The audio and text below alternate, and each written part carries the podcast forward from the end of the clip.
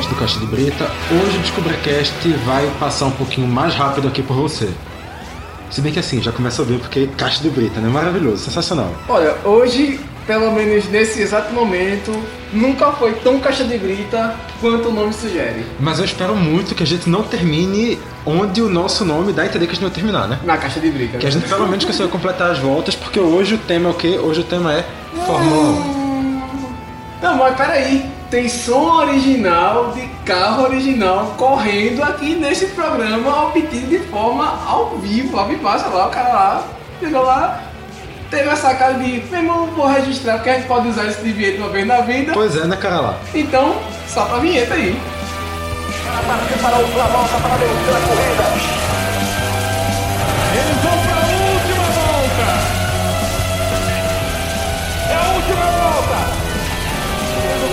última volta. A última volta para o Brasil. Go- Gostei, gostei da vinheta, gostei da vinheta. Realmente, realmente parabéns, viu, cara lá? Muito, Pois muito é, bem. né? O correspondente especial Caixa de Brita, meio que com a cervejinha verde na- na- nas costas. Alô, Hype que patrocina nós. Obrigado, obrigado inclusive pelo convite, mas, bicho, tamo aí, né? Agora falamos oficialmente sobre Fórmula 1 e uma temporada que reacendeu nos ânimos de, de muita gente Com que certeza. ficou um bom tempo aí afastado da Fórmula 1. Com certeza, com certeza. Mas antes de, antes da gente começar o debate, vamos dar nomes aos bois. É bom, né? É, é, é sempre importante.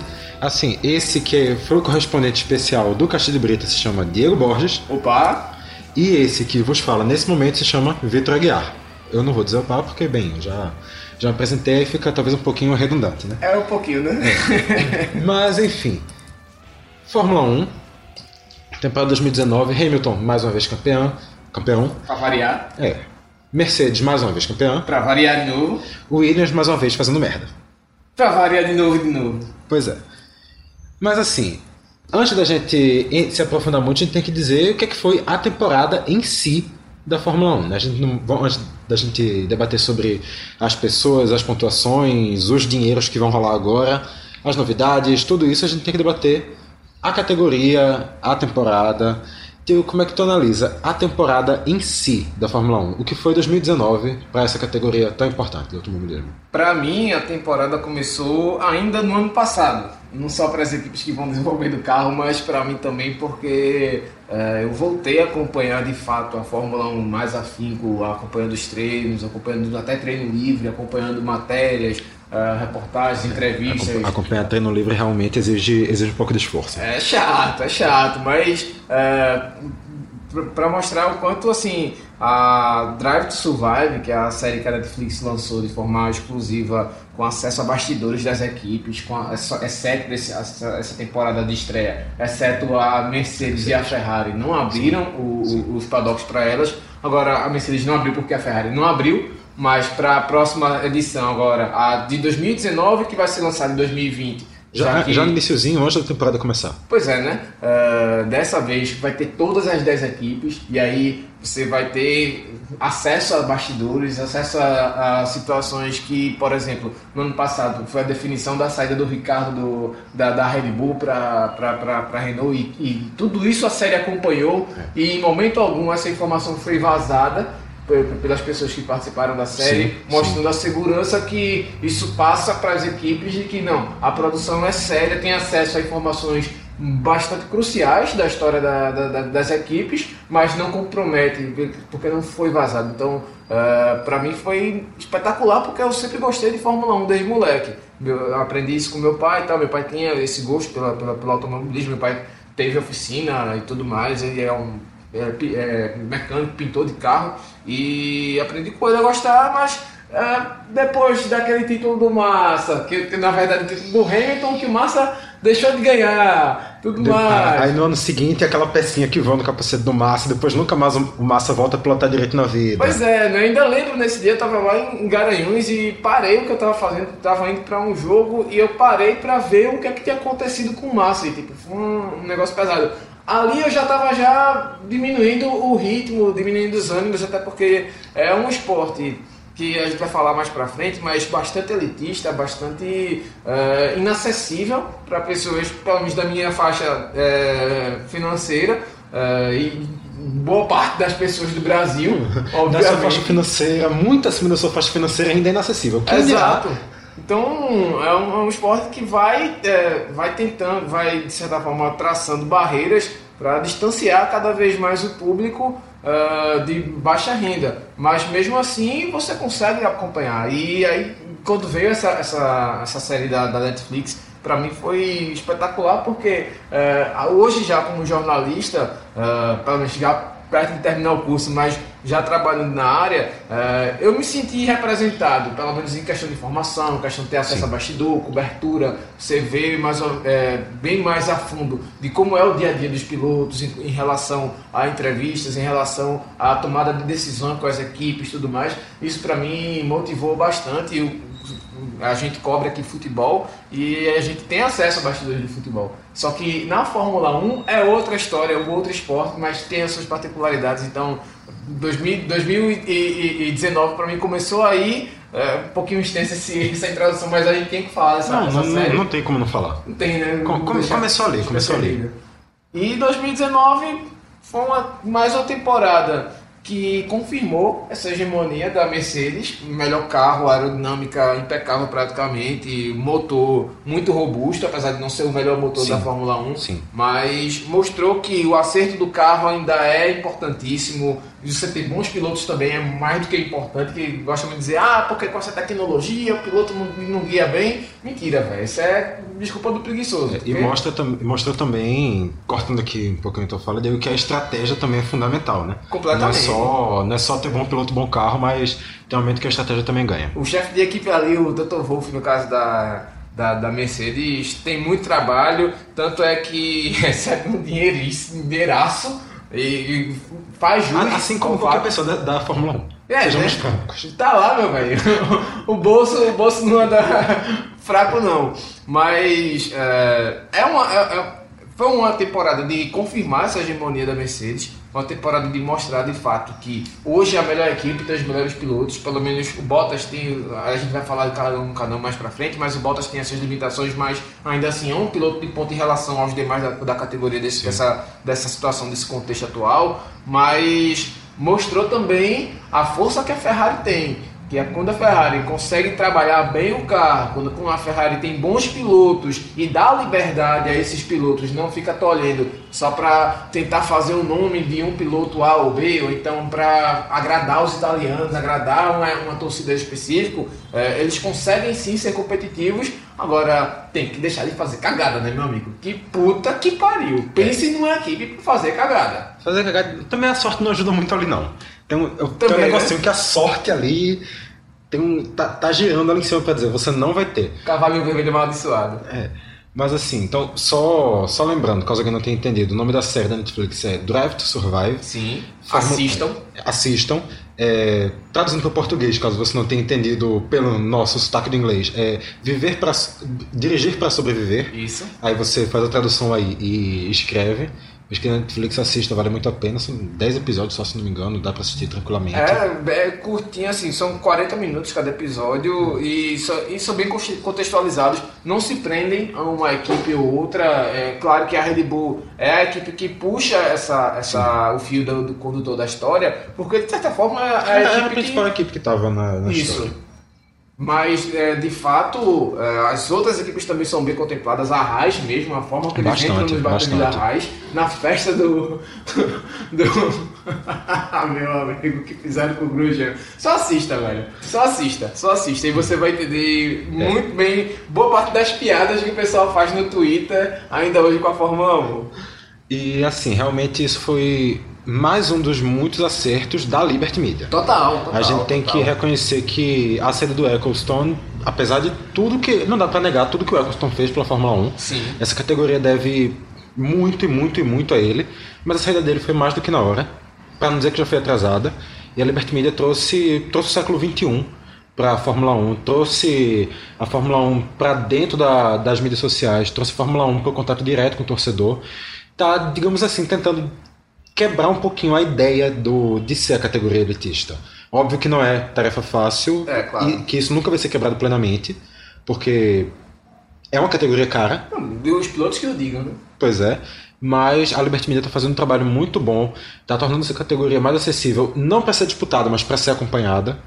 E é uma renovação muito grande e muito importante que vem sendo feito na categoria e que a longo prazo deve estar provavelmente trazendo a Fórmula 1 de volta para o que ela já foi um dia. E até para ser disputada também, né? Porque a partir de 2021 vai ter novas formulações de, de- de- de- do regulamento que também pode facilitar isso, mas a gente vai entrar Então, isso mais pra frente. Facilitar isso para as equipes, não Pois facilitar é. isso para os pilotos. Aí fica mais difícil. Aí Porque- tem que ter um padrinhozinho. Pois é, fazer Fórmula 1 é caro. Porra! Eu arrisco dizer que não existe um esporte tão caro para você entrar como o automobilismo. Não, tem não. O- Acredito não. O, o tênis é um esporte muito caro para se entrar, o golfe é um esporte muito caro para se entrar, mas o automobilismo você precisa de um investimento muito grande. Total. Cada joguinho, cada joguinho de pneu que você vai precisar colocar, você vai precisar de um investimento grande. Peça, carro, gasolina, tudo mais. Pois é, eu estava escutando recentemente em outro podcast que o convidado do episódio foi o Barrichello. Certo. Ele estava relatando as histórias dele, da entrada dele no, no automobilismo, e ele, ele dizendo que o pai dele conseguiu comprar um jogo de pneu de chuva. O, a família do Barrichello tinha algum dinheiro, eles conseguiram comprar esse pneu, mas ainda assim era um jogo de pneu de chuva que ele tinha para tudo. Então, ao invés dele usar esse pneu de chuva, muitas vezes ele utilizava os outros pneus que ele tinha porque eram mais baratos do- no período de chuva. Segundo ele, esse foi um dos motivos para ele ficar tão bom em correr em chuva. Aprendeu, né? aprendeu com a dificuldade. Assim, óbvio que isso também ajuda a formar pilotos melhores, talvez, mas é uma situação muito adversa, é uma situação que atrapalha bastante porque você precisa de investimento muito grande para entrar. Pois é. E também conseguir patrocínio não é fácil, ainda mais no Brasil, ainda mais nesse momento que a gente vive do Brasil, que não é qualquer empresa que está dando dinheiro para qualquer um assim. Complicado. Isso também acaba se refletindo, obviamente, não é um reflexo direto, mas a gente hoje não tem nenhum piloto da Fórmula 1 brasileiro. Pelo segundo ano seguido, em 2020 a gente já vai entrar no terceiro ano seguido sem nenhum piloto principal.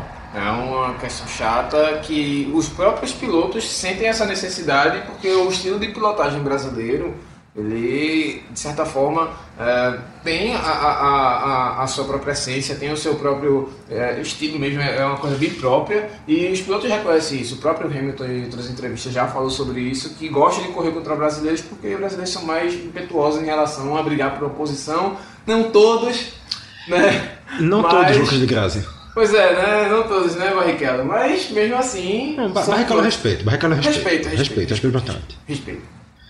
Mas É. podia ser. Não dá pra ser melhor. a porta, né? Dá pra ser melhor, mas mas dá pra respeitar, dá pra Pois respeitar. é, tem que respeitar. Teve, teve aquele vacilozinho ali clássico quando soltou pro, pro Schumacher? Acontece. Teve. Hoje mas não, acontece. hoje não, hoje não, hoje sim. Mas acontece, não dá pra, pra julgar o cara também sem, sem conhecer toda a história. É, pois é, né? Escolhas, né? Ele fez as dele.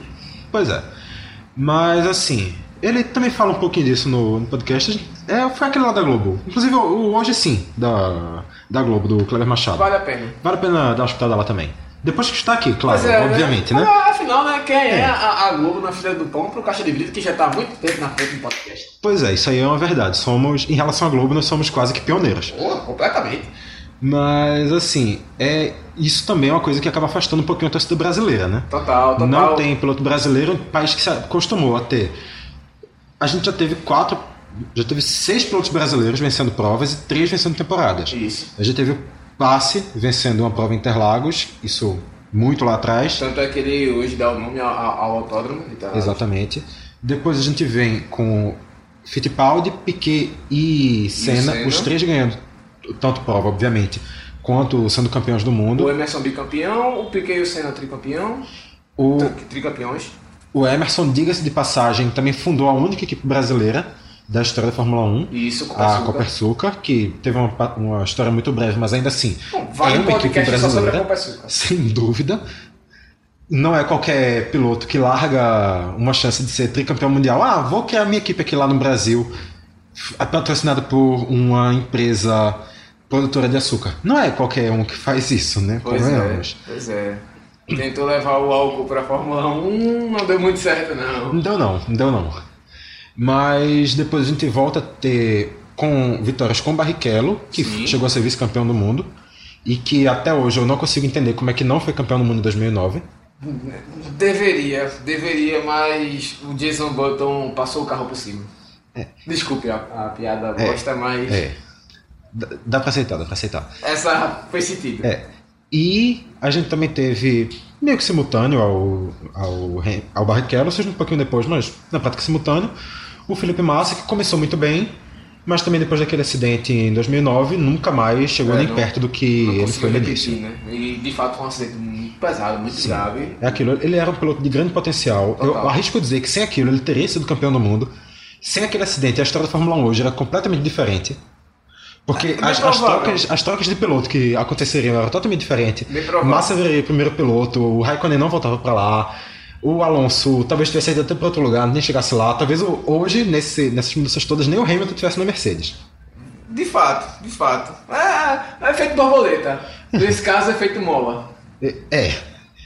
É. É. é. É, só é. não, não tem muito o que acrescentar depois disso, não. Mas, enfim, depois que a gente passou por esses pontos, eu acho que a gente pode entrar naquilo que a gente já falou umas 10 vezes. Daqui a pouco a gente fala, daqui a pouco a gente fala. Vamos embora então. Vamos, vamos embora, porque Só, assim. só da vinheta não que é bom escutar esses carros correndo, né? Vai.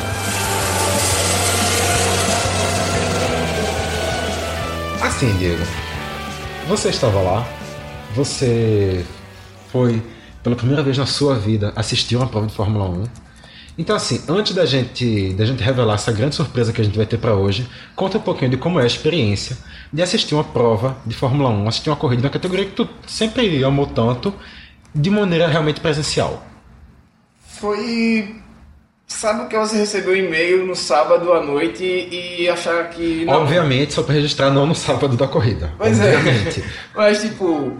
E tipo, você olhar assim, não, velho, alguém tá querendo passar um golpe aí em mim porque tem alguma coisa errada. A Heineken fez uma promoção, hashtag Obrigado Senna, em, em uma homenagem ao Ayrton Senna, que norteou toda a questão do camarote da Heineken para essa edição 2019. Até porque, diga-se de passagem, se fosse uma promoção Obrigado Senna pra falar do Bruno Senna, era sacanagem também, né? Pois é, mas o Bruno Senna tava lá, inclusive pilotou a MP44 do tio. e Claro, que claro. É um carro lendário da, da McLaren, um dos carros que o Senna usou daquela temporada, que pertence a um colecionador que não foi divulgado o nome dele.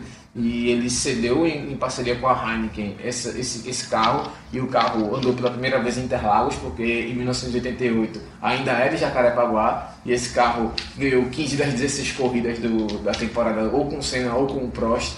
Tipo, enfim, ah, vale também a gente fazer só um podcast sobre essa temporada de 1988, que foi uma das mais insanas da, da, da Fórmula 1, apesar de ser tão ah, centrada na McLaren, mas foi bastante sana. E esse carro deu voltas lá, deu duas ou três voltas, se não me engano, com o Bruno Senna pilotando e fazendo toda a cena, e aí foi ah, sensacional para todo mundo que estava lá. É, só Mas- faltou o tema da vitória por trás, né? Pois é, né? Eh, Tocou um pouquinho no caixa de som, mas não é a mesma coisa do que um Galvão puxando. Claro que não. Mas eh, recebi esse e-mail e aí eu, bicho, demorei, né? Falei, não, pra cair a ficha, pra cair a ficha, pra cair a ficha. E aí entrando em contato com o pessoal da Heineken, fui sempre com o pé atrás pra saber se eu não tava, não tava sendo, sendo vítima de um golpe, alguma coisa outra. Porque logo, identidade, CPF, comprovante de residência, só, vai fazer o com esses dados aí, mas de fato era importante para poder fazer toda a questão de, de contrato e tudo mais.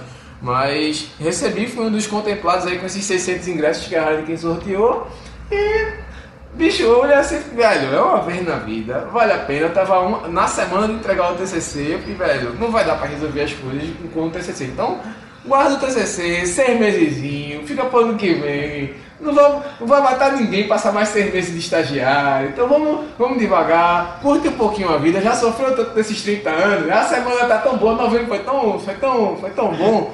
Que aí eu falei, não, vamos aproveitar um pouquinho. E aí fui embora, fui pra São Paulo. Então, um abraço a Gil Luiz Mendes, que foi um cara do caralho, foi fuderoso. Tipo, o cara, assim, a gente se conhecia pelo Twitter, tá, mas não, não tinha afinidade. O cara fez, não, fica, fica aqui em casa, velho. Viesse embora, fiquei em casa e recebi, fui bem recebido pra caralho lá. E lá, Wagner Ponce, grande amigo meu que também ah, acompanha a Fórmula 1, é fãzaço de Fórmula 1, amigo da CL, da Semana Lamentáveis. Ele também foi comigo no, no dia do domingo lá da, da corrida e acompanhei na sexta-feira, no sábado, o treino livre da sexta, os dois treinos da manhã, que foi com chuva, e aí foi logo o meu primeiro impacto de ver a, a- a- o quanto é diferente de fato você ter uma- uma- os carros correndo na chuva e, os- e a pista vai secando de acordo com, com a Sim. mudança de tempo, a questão do sol abrindo e tudo mais. E você- eu vi o, o Kubica pisando na, na, na zebra na minha frente e só deu pra ouvir, no caso, foi tão rápido que a gente tava olhando para outros pilotos, debaixo da frente do, do S do Senna, na saída da, da, da- da reta dos boxes, já, já viu os carros apontando para fazer a curva do S do Senna e pegar a reta oposta, a gente ainda via o finalzinho da reta oposta para eles pegarem a, a parte mais, mais lenta do circuito. Ah, mas o Cubo estava rodando na minha frente, só escutei só a parte das da, da frenagem e o, e o carro aquapl- aquaplanando e ele batendo a porrada muito forte. Mas é, o quanto os carros são seguros também, isso vale, claro. vale ressaltar. Apesar da gente ter. n- Acho que a gente não pode esquecer de citar isso ao longo desse programa, então vamos por garantia citar agora. A gente teve esse ano uma morte na Fórmula 2. Exato. exato. Do, do Antoine, que inclusive era um grande amigo do Leclerc, até o final da temporada ele correu com. Correu não, está correndo, porque a temporada termina agora nesse final de semana. Importante Isso. também a gente citar isso, porque a gente Exato, não, né? não citou, a temporada termina agora com a prova em Abu Dhabi, nesse final de semana. Ele está correndo todas as corridas com o Rip Tonio, que foi uma morte na Fórmula 2 por um acidente exatamente da forma que é considerada mais fatal para um acidente de Fórmula 1, quando um carro bate Em T. em T. Ou seja, um outro carro está vindo em velocidade na pista e ele pega exatamente com a lateral do seu carro. Ele perdeu o controle, isso foi na corrida de Spa, na Bélgica. Já faz, se não me engano, um mês ou dois meses. E o, e o outro piloto que bateu nele, inclusive, já está se recuperando, mas também vai ter certas sequelas, porque o, o- pé sofreu bastante cirurgias. É, é uma parte chata que a gente não pode deixar de falar, mas. É aquilo, por mais que o esporte esteja se tornando seguro, é um esporte que nunca vai ser plenamente seguro. Você nunca... tá correndo com um, um negocinho de ferro, você tá em cima do, do negócio de ferro com roda, que vai a 300 por hora, cheio de gasolina de um lado, cheio de gasolina do outro, cheio de curva, e aí, meu velho, qualquer vacilo você pode perder o controle e, o carro sai desembestado. É. É aquela questão. É a vida de adrenalina, é uma vida muito perigosa, mas tem coisas que não se explicam. É uma busca por uma situação que só quem corre é que pode passar Hum, claro, essa, sem essa, dúvida. essa, essa experiência. Mas, assim, voltando. de- depois da minha interrupção, você estava falando sobre a, a frenagem do. Do frenagem não, a girada e a batida do Kubica. frenagem, né? Porque o, o, o Latifi é que correu boa parte do treino livre da, da manhã da sexta, porque ele precisa da- dos pontos suficientes para fazer. Nicolas Latifi, piloto da Fórmula 2, que Isso. deve. a- Deve não, vai assumir ano Deve que vem. ser. Ainda não foi anunciado oficialmente, mas todo mundo já sabe, é o piloto que vai assumir o lugar do Robert Kubica, E ser o companheiro do, do, do George Russell. George Russell. na equipe Williams. Exato, na sofrida, Williams, quem foi você, Williams? Vale o podcast só sobre o Williams. Isso Já tá aí, aqui- isso aí vale não. Eu tô aqui só jogando aqui, ó. os Da Williams, sobre a Williams, eu acho que vale uns 10 podcasts. Vale uma série. Mas é, no sábado, na, na sexta-feira à tarde, já foi com o sol mais aberto, já foi mais tranquilo. No sábado pela manhã, pela tarde também, perdão, já foi mais tranquilo e já não voltou mais a chuva. A, a torcida de todo mundo é para que no domingo a corrida tivesse chuva para ser um pouquinho emocionante, mas não sabia todo mundo que a corrida seria uma das mais fucking emocionantes da década. É aquilo, se aquela corrida tivesse chuva, meu Deus Pelo do céu. Deus, é- é- era capaz de. Enfim, todo mundo sair da arquibancada, pegar um carrinho e pilotar, porque foi sensacional. Mas a experiência foi incrível. é, é, logo de cara você o impacto de ou- ouvir o, o ronco do- do- dos motores, os carros acelerando, as pessoas se emocionando também. Boa, boa parte das pessoas que estavam lá também, algumas é, pelo menos eu consegui identificar as pessoas emocionadas também de estar a primeira vez ali na, naquele, naquele setor, da- ou então na corrida mesmo. É, é uma- um ambiente que se você gosta de automobilismo mesmo, se você tem uma paixão mesmo, se você gosta mesmo de assistir, é, você não é tão apaixonado, não, é- não ama tanto esporte, já é ótimo você ter essa experiência. E se você gosta mesmo, acompanha, é, é fã de piloto, é fã de uma equipe, velho, você precisa ir. Você deveria ter esse direito na sua vida de não. Tem um, é, esse ano, ter essa temporada assistir. E eu fiquei só imaginando, imagina os outros circuitos históricos, Silverstone, uh, Hockenheim, Mônaco. Mônaco. Deve ser uma situação ainda mais impactante. Mas sensacional. É, sem dúvida é uma coisa que marcou minha vida, vai marcar pro resto da vida mesmo e valeu a pena seis meses a mais de estágio, seis meses a mais como estudante de jornalismo para poder acompanhar esse, esse final de semana que foi único, foi único. Não, assim, realmente o teu relato já é bastante emocionante. Agora que tu falou, eu fico pensando. Um fã realmente de Fórmula 1 assistindo a corrida em Mônaco, eu acho que a pessoa fica arrepiada do momento que entra até o momento que sai. Entra no avião já tá doido. Não é possível não. Mônaco é Mônaco. Não tem muito. Mas, assim, Diego, um. Alô, quem quiser levar pra Mônaco, estamos aí, É. viu? Dois. Caixa Somos de leite dois. em Mônaco. Não tem caixa de leite em Mônaco, mas pode ter. Olha aí, olha pode aí. ter. É, assim, duas coisas que tu falou aqui em off que eu acho que seria interessante tu comentar. A primeira foi sobre os motores. Sim, sim. E sim. outra, assim, uma dúvida que eu tinha, que eu te perguntei, que eu acho também que muita gente deve ter, que é, na hora da corrida, como identificar quem é o piloto A, quem é o piloto B da mesma equipe. É complicado. Os motores foi a primeira coisa que eu senti esse impacto. É, eu gosto de trabalhar com, com, com, com áudio, eu estou estudando mais sobre, sobre esse- esses assuntos. Não por menos, nesse momento, está gravando um podcast. Pois é, né? A turma trabalha com podcast. E foi uma das coisas que eu mais senti logo de, de primeira. A primeira coisa que eu, que eu senti a diferença, assim, o que me chamou mais atenção foi a diferença entre os roncos dos motores das equipes. E até conversando com o Vinícius, amigo do Ponce, que também conheci lá, que foi comigo na sexta e no sábado, ele falou, velho, é porque esse motor V6 ainda é um pouquinho, muito aquém na verdade dos que os V8, V10 e V12. Os outros motores é uma cavalice, é quase um avião correndo e você sem ouvir direito. Mas mesmo assim, mesmo o motor V6 sendo bem mais acanhado, mas o barulho é, é muito estridente, é muito forte. ah, principalmente nos outros, quando não estava chovendo, porque quando choveu eles não utilizaram toda a potência, até porque não, não tem como. É. Mas ah, dava para perceber logo de cara uma diferença grande no motor da Toro Rosso para o motor até o mesmo da, da, da, da, da Red Bull. Que no caso são dois de motores Honda. Mas eram motores em relação a, a- desempenho, então pelo menos a giro e tudo mais, diferentes. Eu consegui sentir isso- essa diferença no, no som. Motor Mercedes é, uma, o- é um outro som, motor Ferrari um outro som, motor Renault também um outro som. Me lembrou uma coisa mais, é, como posso dizer, ficção científica, aquele ah, mais agudo. Assim, dava para perceber a diferença nos sons e, de certa forma, também a diferença na performance do- dos carros na arrancada. A gente, eu fiquei na, bem de frente do S do Senna, dava para ver quando os carros tracionavam bem. E aí, Mercedes ia muito na frente, ah, mas a, a- a Ferrari também tinha um bom desempenho, só que tinha um desempenho melhor ainda na reta oposta. Dava para perceber também essa diferença em relação ao motor dos carros, não só no desempenho, mas principalmente no ouvido.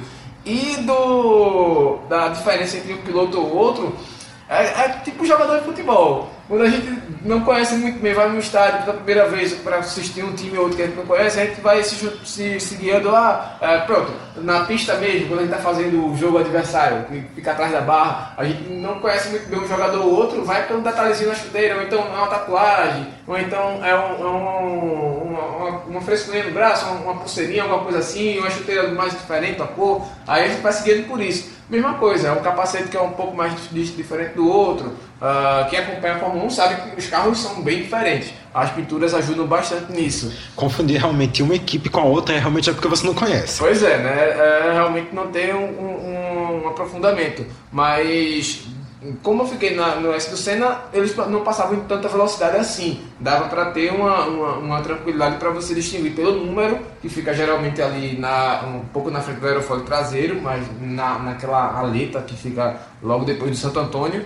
Ali geralmente tem os números, alguns não ajudam nada, mas. É, ah, vai, vai do design de cada Pois carro. é, né? poderia ser uma coisa mais padrão, até mesmo eu pensei um pouco disso, poderia ser tipo um- um- uma coisa padrão, assim, um tamanho certo que facilitasse, mas é, sei lá, vi, é aquela coisa, é, é assim, não tem pra onde correr muita coisa não. É mais fácil você se guiar pela cor do capacete, do piloto ou outro, do que você tentar parar toda vez e fotografar ali com o olho o, o número. Mas dá sim pra você acompanhar Até, e até perceber porque qual se você, tiver, se você estiver realmente assistindo na reta, você nunca vai conseguir ler número nenhum. Não, é, né? ali, ali é insanidade, ali é os caras já a, a 300, a 300 e tantos por hora, e pra você distinguir alguma coisinha ali, chato, viu? Só você tendo talvez um, um binóculo, ou então uma, uma câmera fotográfica muito potente. Pega- Pegando assim um- uma visão de em câmera lenta, você pega, você consegue ver o número, aí você pausa e volta. Mas convenhamos, ninguém aqui é super humano para conseguir fazer isso. Pois é, até porque se você for olhar, gravar e for olhar de novo, quando for, for, for ver o, o, o Já- já carro, teve- já, já passou teve de três novo. voltas. Já passou de novo, você tá perdendo a corrida, a corrida vai embora. Aí outra, passa muito rápido. A corrida passa muito rápido. É, quando uma coisa você assiste na televisão em casa, uma horazinha e meia, tal, tudinho e tal. Mas lá no local é muito rápido, você não, não, não, não, não tem tempo. E Mas isso, isso eu acho na verdade que é natural do esporte. O jogo de futebol é assim também. Assistindo Sim. no estádio ele passa muito mais jogo rápido é que, que na TV. Vai embora.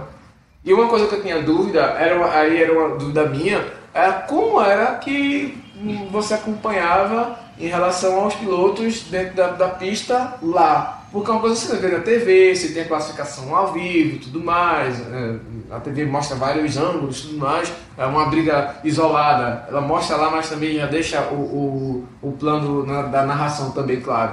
Ah, sempre falando quais são as, as colocações, mas lá também tem a- as telas, tudo colocado. Tem uma tela eh, que foi colocada de frente para o S do Senna, com a transmissão oficial da FIA, a mesma imagem que é gerada para a Rede Globo e outras, outras emissoras. Ou seja, você acompanha, você não perde nada A, porque a única tá coisa que, solar. a única coisa que você perde em relação à TV é a narração, né? É, total. A narração também era utilizada lá, no, pelo menos no setor que eu estava, o setor, o setor H. é, a gente tinha é, é, caixas de som voltados para lá com a narração da Band, da, da Band News, que a Band News transmitiu lá para São Paulo. Ou seja, já ajuda, porque tem questão de A repórter. Band News FM, no caso. Exato, exato. Band News FM. Você tem repórter, você tem os flashes. A mesma transmissão que a Band fez para a rádio, também passou para a Rádio Paddock lá de, de Interlagos.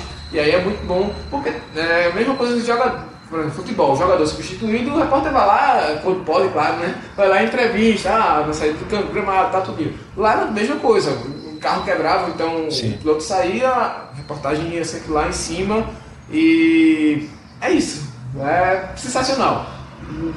Se você puder, se você tiver é, uma, uma situação de guardar uns 5 contos para você acompanhar mesmo assim, uma, uma coisinha tranquilo, sem se aperrear com economizar um lado ou outro, Poder, Passa embora. poder chegar assim, ah, vou querer pagar aqui 900 reais pra comprar uma camisa da Williams. Você compra Sim, a camisa e a da gente Williams. não tá falando brincadeira, não. É 900 conto mesmo uma camisa lá, velho. Tipo, no stand lá é muito caro as coisas, a comida é cara, mas assim, é a Fórmula 1. Infelizmente, a Fórmula 1 é o esporte mais elitista de todos, mas É, é, é um esporte voltado. Voltado não, voltado é uma palavra muito forte, mas acessível a, a uma classe. Não, que não é a classe média alta, acessível a uma classe rica. sim, sim, de fato, sim. É, você pode é, juntar recursos para ir acompanhar? Pode, é, é possível, não é uma coisa impossível. Mas, é, por exemplo, no meu caso mesmo, eu, trabalho hoje com a possibilidade desse ser meu primeiro e último GP. Porque Sim. eu não sei, por exemplo, até questão de deslocamento daqui para São Paulo, estadia e tudo mais, possibilidade que eu não venha a, a, a- juntar um dinheiro especificamente para isso, né? Porque se eu juntar um dinheiro para isso, eu posso gastar com outras coisas. Mas é, é, é, uma, é, uma, é uma experiência, é uma experiência. E aí nada vai apagar da sua memória. Então é isso, tá aí o registro do Diego, mas assim, agora que a gente já passou dessa fase, então vai pra última fase antes da gente entrar no, no debate de verdade, que é a nossa grande surpresa do dia. Diego, em sua ida para São Paulo, na hora ele viu assim, Diego, como sempre, pensou, poxa, eu tenho aqui uma oportunidade. E aí, Diego soube o quê? Diego soube aproveitar a oportunidade dele. E Diego participou da entrevista coletiva com Lewis Hamilton. Bicho, sensacional, sensacional. Foi online que eu participei, mas é, só de estar participando ali, de assistir e ter a possibilidade de enviar mensagens, apesar das mensagens não ter sido lidas, mas mesmo assim, é, também, né?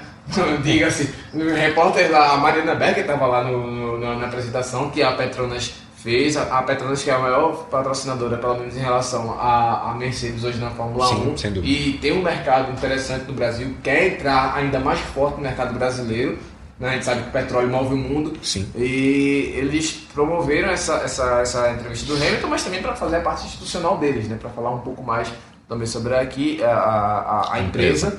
E falaram sobre a questão do combustível, mas o grande foco era o Lewis Hamilton e todo o título dele. E uma das Até porque, perguntas. convenhamos, ninguém tava lá pensando na Petronas, né? Por favor, né, Petronas? Abraço, né? Mas o Lewis Hamilton. Mas também assim, se quiser patrocinar a gente, Petronas. Ô, rapaz, tamo junto, hein? Assim, quer dizer, dar um décimo do dinheiro que tá pra Mercedes, a gente já tá mais que feliz. Bicho, Pensa nem dar tudo. bicho. Aí sim, a turma ia pensar, ia ser só uma vez não na vida não, viu? Mas o, o, o, o Lewis Hamilton ele falou entre muitos assuntos importantes e quem acompanha já deve ter lido a, a, a- as entrevistas. Foi a mesma entrevista que pautou boa parte dos jornais, Folha de São Paulo, UOL, tudo mais.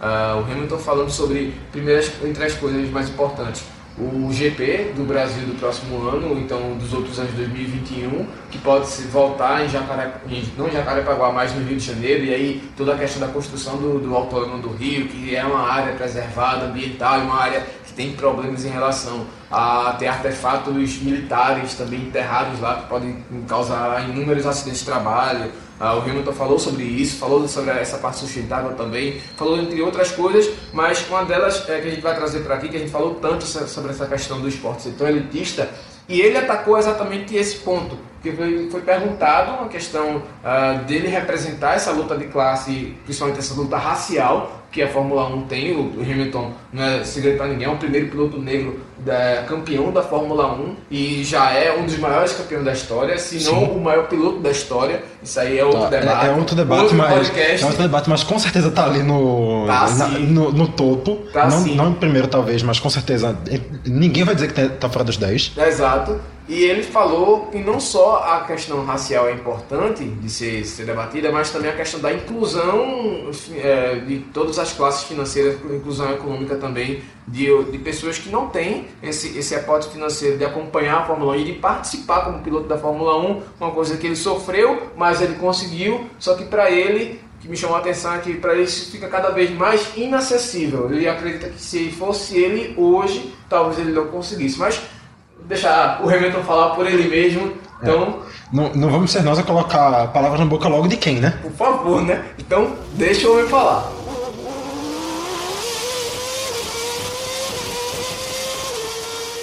Luiz, Luciano Trindade, da Folha de São Paulo. Você já está há 12 anos na Fórmula 1, seis títulos, recorde de poles e caminhando também para o recorde de vitórias. É um sucesso incrível, uma carreira incrível, mas ela ainda não foi suficiente para ampliar a presença de pilotos negros na Fórmula 1.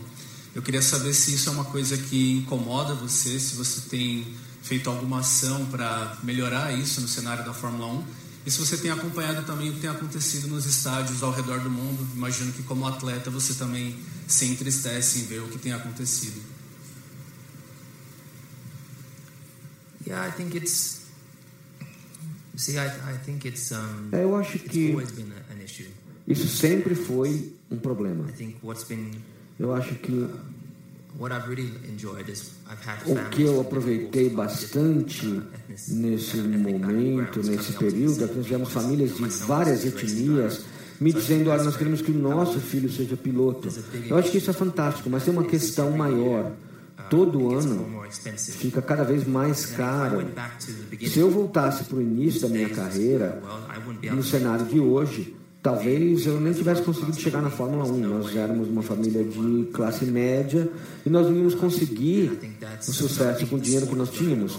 Então acho que o esporte está caminhando na direção errada. I Eu sempre pergunto o que, que eu posso fazer, como é que eu posso encontrar o novo garoto que vai ser o próximo melhor piloto do mundo. Eu acho que eh, o modelo atual não é muito realizador para mim. Eu quero me engajar com a FIA e com a Fórmula 1 e para me engajar na contratação desses pilotos mais jovens. Eu não sei por que tem que ser tão caro esses contratos. É claro que algumas pessoas ganham dinheiro com isso, mas nós deveríamos trabalhar com uma perspectiva parecida com a do futebol, por exemplo. Toda criança pode sair chutando bola aí na rua, mas nem todo mundo consegue comprar um carrinho de kart para dirigir. Então, isso ainda vai custar um certo valor, mas deveria ser mais barato do que ele é, na verdade. Eu acho que assim, eu me lembro de é, 95, 98% dos alunos que estudavam comigo na escola jamais chegariam na Fórmula 1. E a educação tem impacto, porque quando você vai para se dedicar para esse tipo de carreira, a carreira acadêmica sofre com isso. Eu acho que eles deveriam é, fazer um sistema, por exemplo, de trabalhar com os, os, alunos e só dar carteira de motoristas para quem realmente comprovou que terminou seus estudos. Eu acho que tem muita coisa que ainda pode mudar no futuro, a longo prazo.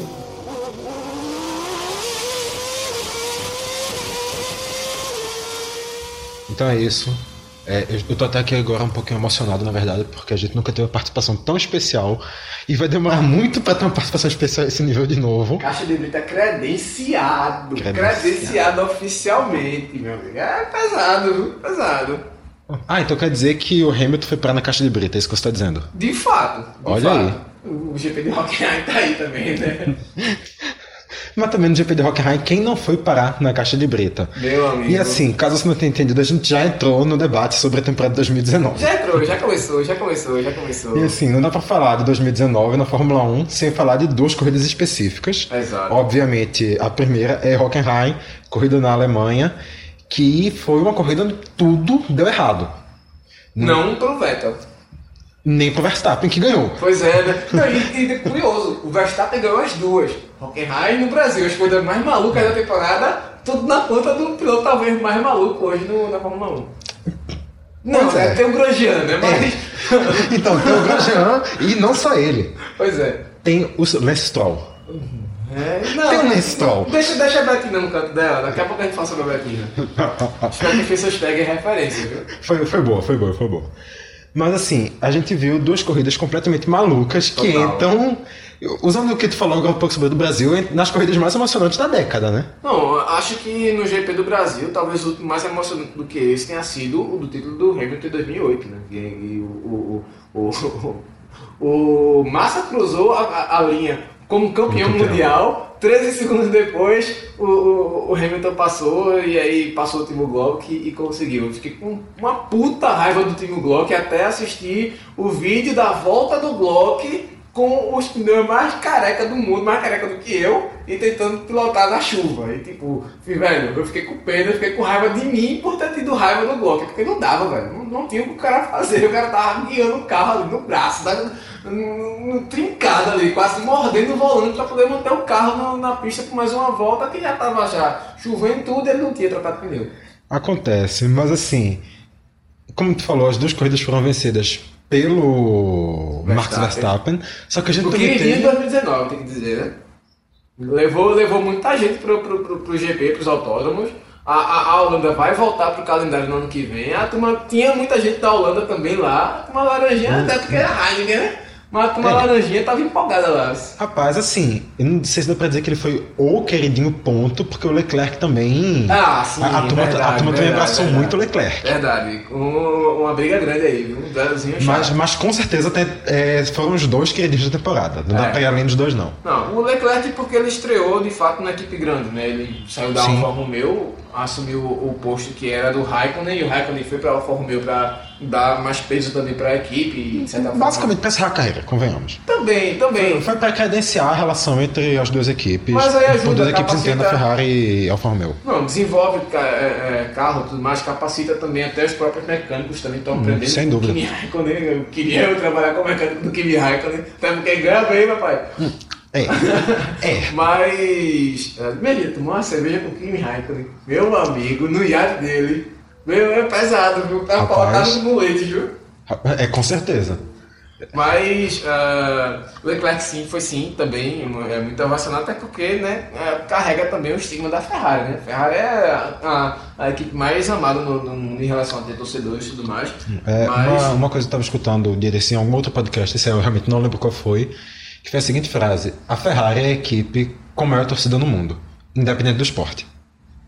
E eu concordo muito.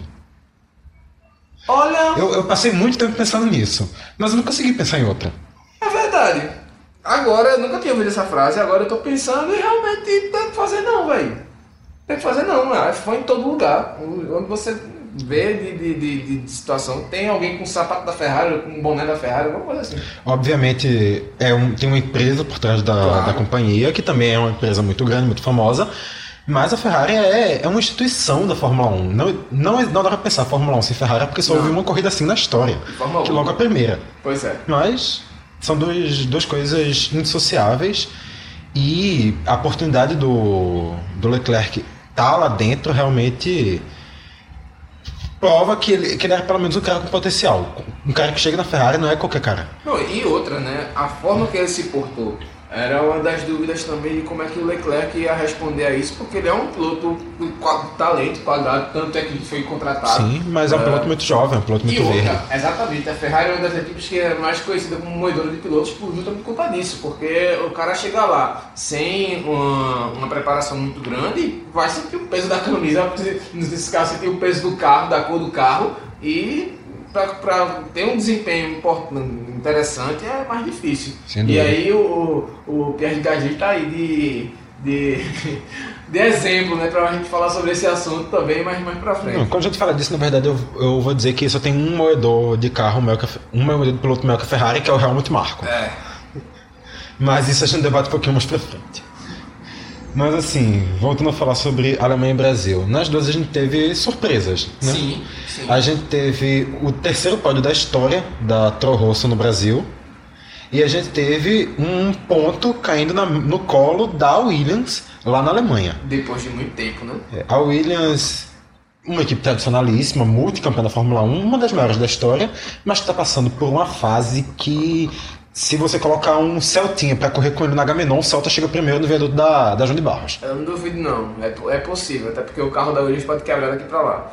Mas chegando na, na, na curva ali do, do, do Real Português e. Mas, mas vamos lá também, vamos dar esse crédito para Williams, que ela só veio ter pela primeira vez um carro quebrando já depois das férias. A primeira vez que É o verdade, Williams não é completou verdade. já foi na, na segunda etapa, na segunda parte da temporada e foi uma das últimas equipes a perder o carro. Também quando perdeu, começou a perder até com um pouco de frequência, mas demorou muito a passar por isso. Não, a grande esperança da Williams de se restabelecer, porque a Williams a gente sabe passa uma crise absurda financeira.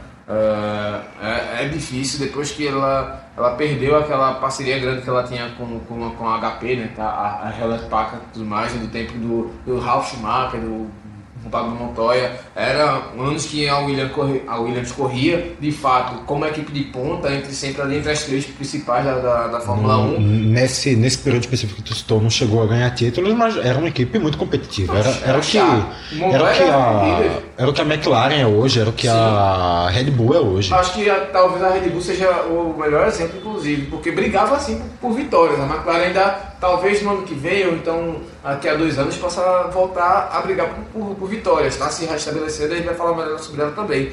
Mas a- a- essa temporada para a Williams é uma temporada de aprender também e ter um desenvolvimento melhor com o Kubica. Mas já também projetando bons resultados com o, o, o, o George Russell, que ele mostrou que ele pode sim tirar um, um- bom ritmo desse carro. Ele já andou bo- boas provas, só que ele não pontuou. É, é aquela, ele mostrou que ele é um bom piloto, só Sim. que ele é ele- que com um carro bom ele pode fazer alguma coisa. Exato. A Tanto questão é que que- ele precisa de um carro bom. Pois é, tanto que outras equipes também já estavam de olho nele. Ou seja, viram no garoto Não, ele, um valor. ele, é, o- ele é o atual não, mas ele foi- é o último campeão da Fórmula 2, Fórmula não é 2. qualquer coisa. Pois é, ou seja, é um cara que tem, os, tem o seu valor e pode demonstrar melhor isso e que talvez com essa mudança de regulamento ah, a Williams possa ter um melhor desempenho e fique hum, pelo menos não tão desaparelhado em relação aos outros carros que hoje, se a gente for comparar, não é nenhum, ah, nenhum demérito a gente dizer pelo menos que a Williams hoje está para a Fórmula 1 como pelo menos quando eu acompanhava a Minardi também estava para a Fórmula 1, a Série B dentro da Fórmula Eu 1. já, eu já fiz essa comparação, se não me engano, já falei essa frase para Iago, Iago Mendes, também Sim. do The Descubracast. A Minardi está muito acima da Williams. Muito acima da Williams. Era Porque- difícil a Minardi tomar cinco voltas na corrida, né?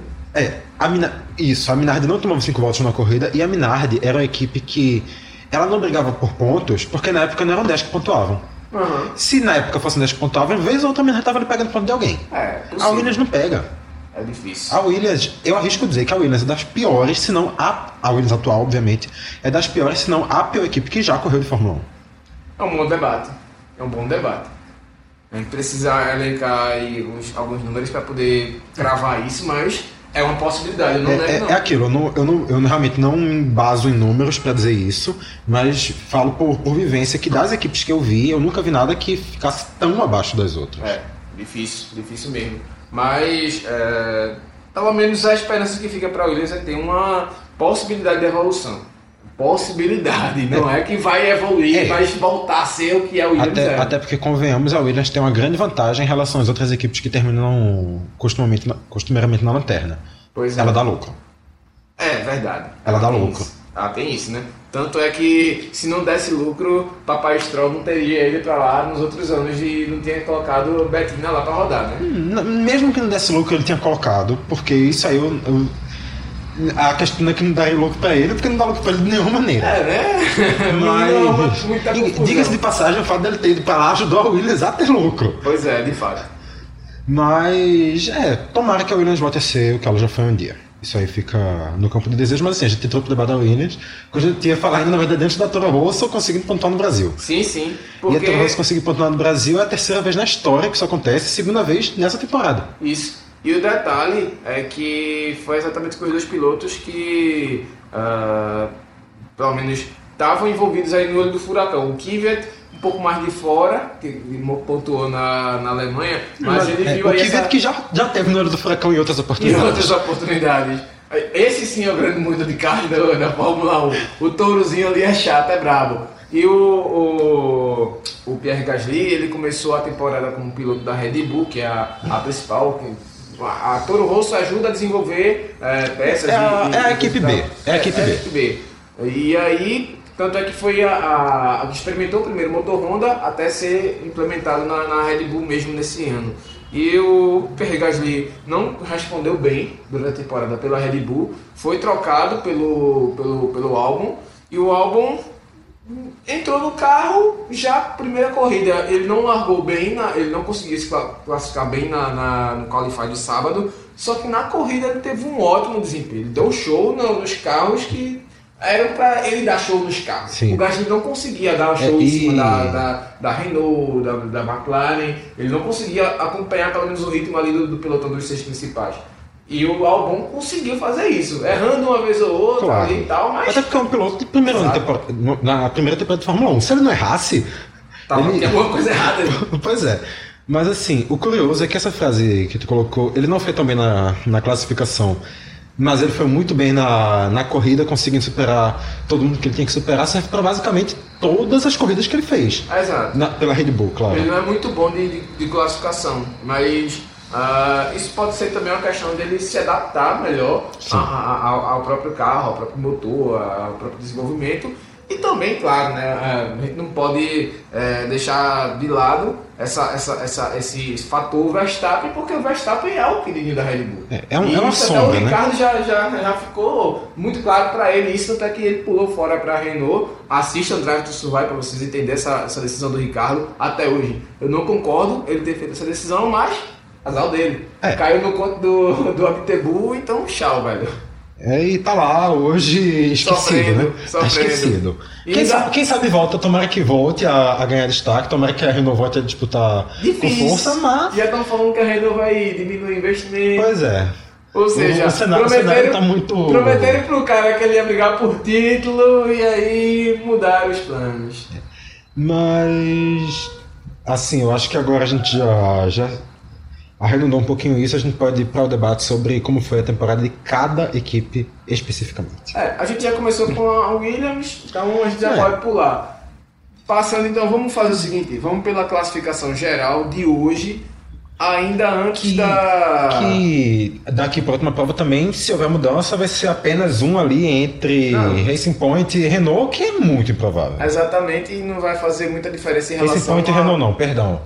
Toro Rosso e Renault. E, isso, e não vai fazer muita diferença em relação ao campeonato. Rapaz, faz.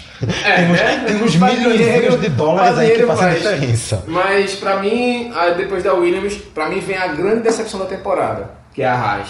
Sim, Ah, a equipe americana está aí no seu terceiro ou quarto ano de Fórmula 1, conseguiu um início muito bom. Se mas fixou, vem- se fixou na Fórmula É, 1. conseguiu um início muito bom, a segunda temporada foi um pouquinho abaixo, mas é normal que a segunda temporada seja abaixo. Na terceira, deu Terceira- chance, que poderia brigar ali. É, terceira deu uma crescida, agora chega na quarta. Pra quem mirou ser a quarta equipe, no caso depois da, da, da, Mercedes Ferrari Red Bull, acabou tirando a pior entre as equipes da Fórmula 1. Porque, né, É, a- Fórmula 1, a, o Williams, Williams, tá- o Williams tá tá- correndo na Fórmula 2, né?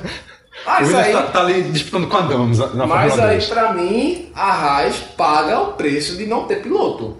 Pagar o preço de ter um Roman Grosjean e ter um Kevin Magnussen. Pra mim, esse é o preço que a Haas paga e, por incrível que pareça, renovou com os caras pro ano que vem. Eu não consigo É entender. impossível, é impossível entender. É impossível entender. Não dá, não dá. Tinha mim, o Huckenberg disponível no mercado. Não é que como se o Huckenberg fosse a melhor coisa do mundo. Não. Mas o Huckenberg é muito melhor que os E dois, ele outra? tá aí livre no mercado. E outra, poderia, se eles quisessem realmente investir, tirava o Bottas da, da Mercedes, puxava uma equipe com Bottas e Huckenberg, meu amigo, ia ser chato.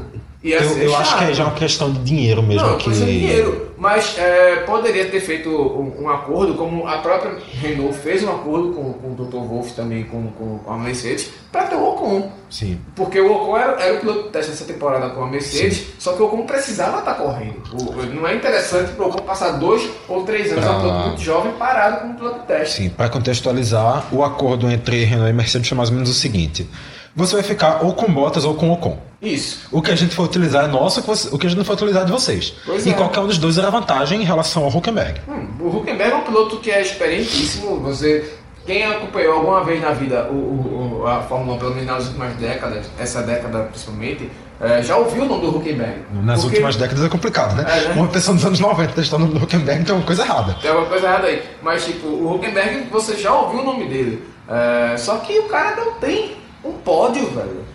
O cara não tem um pódio na, na, na história dele. Então, bicho, tem alguma Era- coisa errada aí. Era né? considerado um piloto muito promissor. Chegou a ser, Sim. inclusive, falado como substituto do Raikkonen quando ele se apostou pela primeira vez lá na Sim, Ferrari.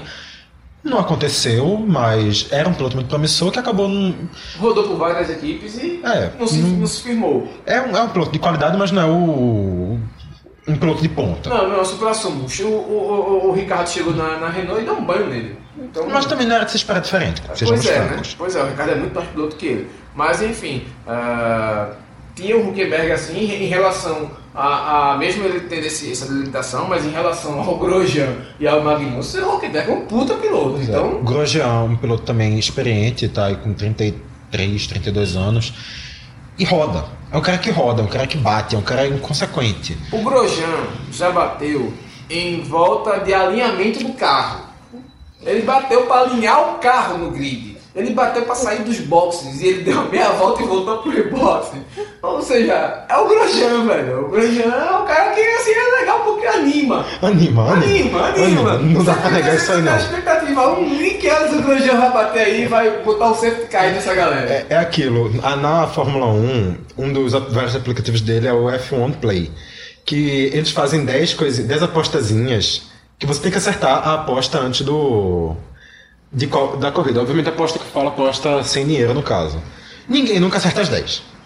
Se você acertar as 10, você ganha passagem direito de ir para uma corrida com tudo pago. Olha aí. Ninguém acerta as 10. Vamos tentar. Mas aí, no meio dessa, dessa história, tem uma das coisas que é qual é o primeiro piloto a sair? Eu sempre coloco o Grosjean. Não, Toda a corrida. Eu acho bem plausível mesmo esse palpite, até porque não é nenhuma loucura. Mas depois da Haas, a Alfa Romeo em oitavo lugar também, eh, pelo menos vai se desenhando isso.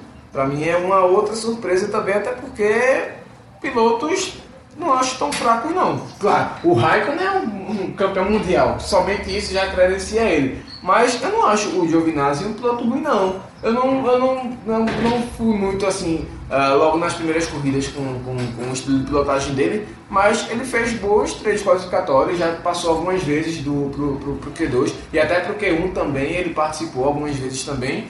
É um cara que sabe tirar um bom nível do carro, agora também né, não é essas coisas todas também. Não, claro. Realmente não era de se esperar que uma equipe do porte da Fórmula 1 conseguisse dois pilotos de, de grande nível. Pois é. O Raikkonen é o Raikkonen. Não, não existe do que discutir, ele não existe não tem mais nada prova pra seu ninguém. É, é o Raikkonen. Ponto.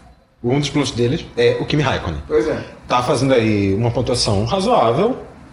hum, não é uma equipe tão de ponta assim, tão. Corre, tá. vai embora e, e- e briga com todo mundo, e xinga no rádio. Uma das maiores diversões também da Fórmula 1 é o rádio do Kimi É o Raikkonen. É o Raikkonen. Mas assim, ele também, na segunda metade da temporada, teve uma queda, não dá pra negar Sim, isso. sim, sim. E a Largou, equipe. largou, largou. É, e a equipe começou também a investir mais no Giovinazzi, que Vai continuar, é, é aquilo. O Giovinazzi, eu, eu tinha muito receio com ele pelas temporadas passadas dele.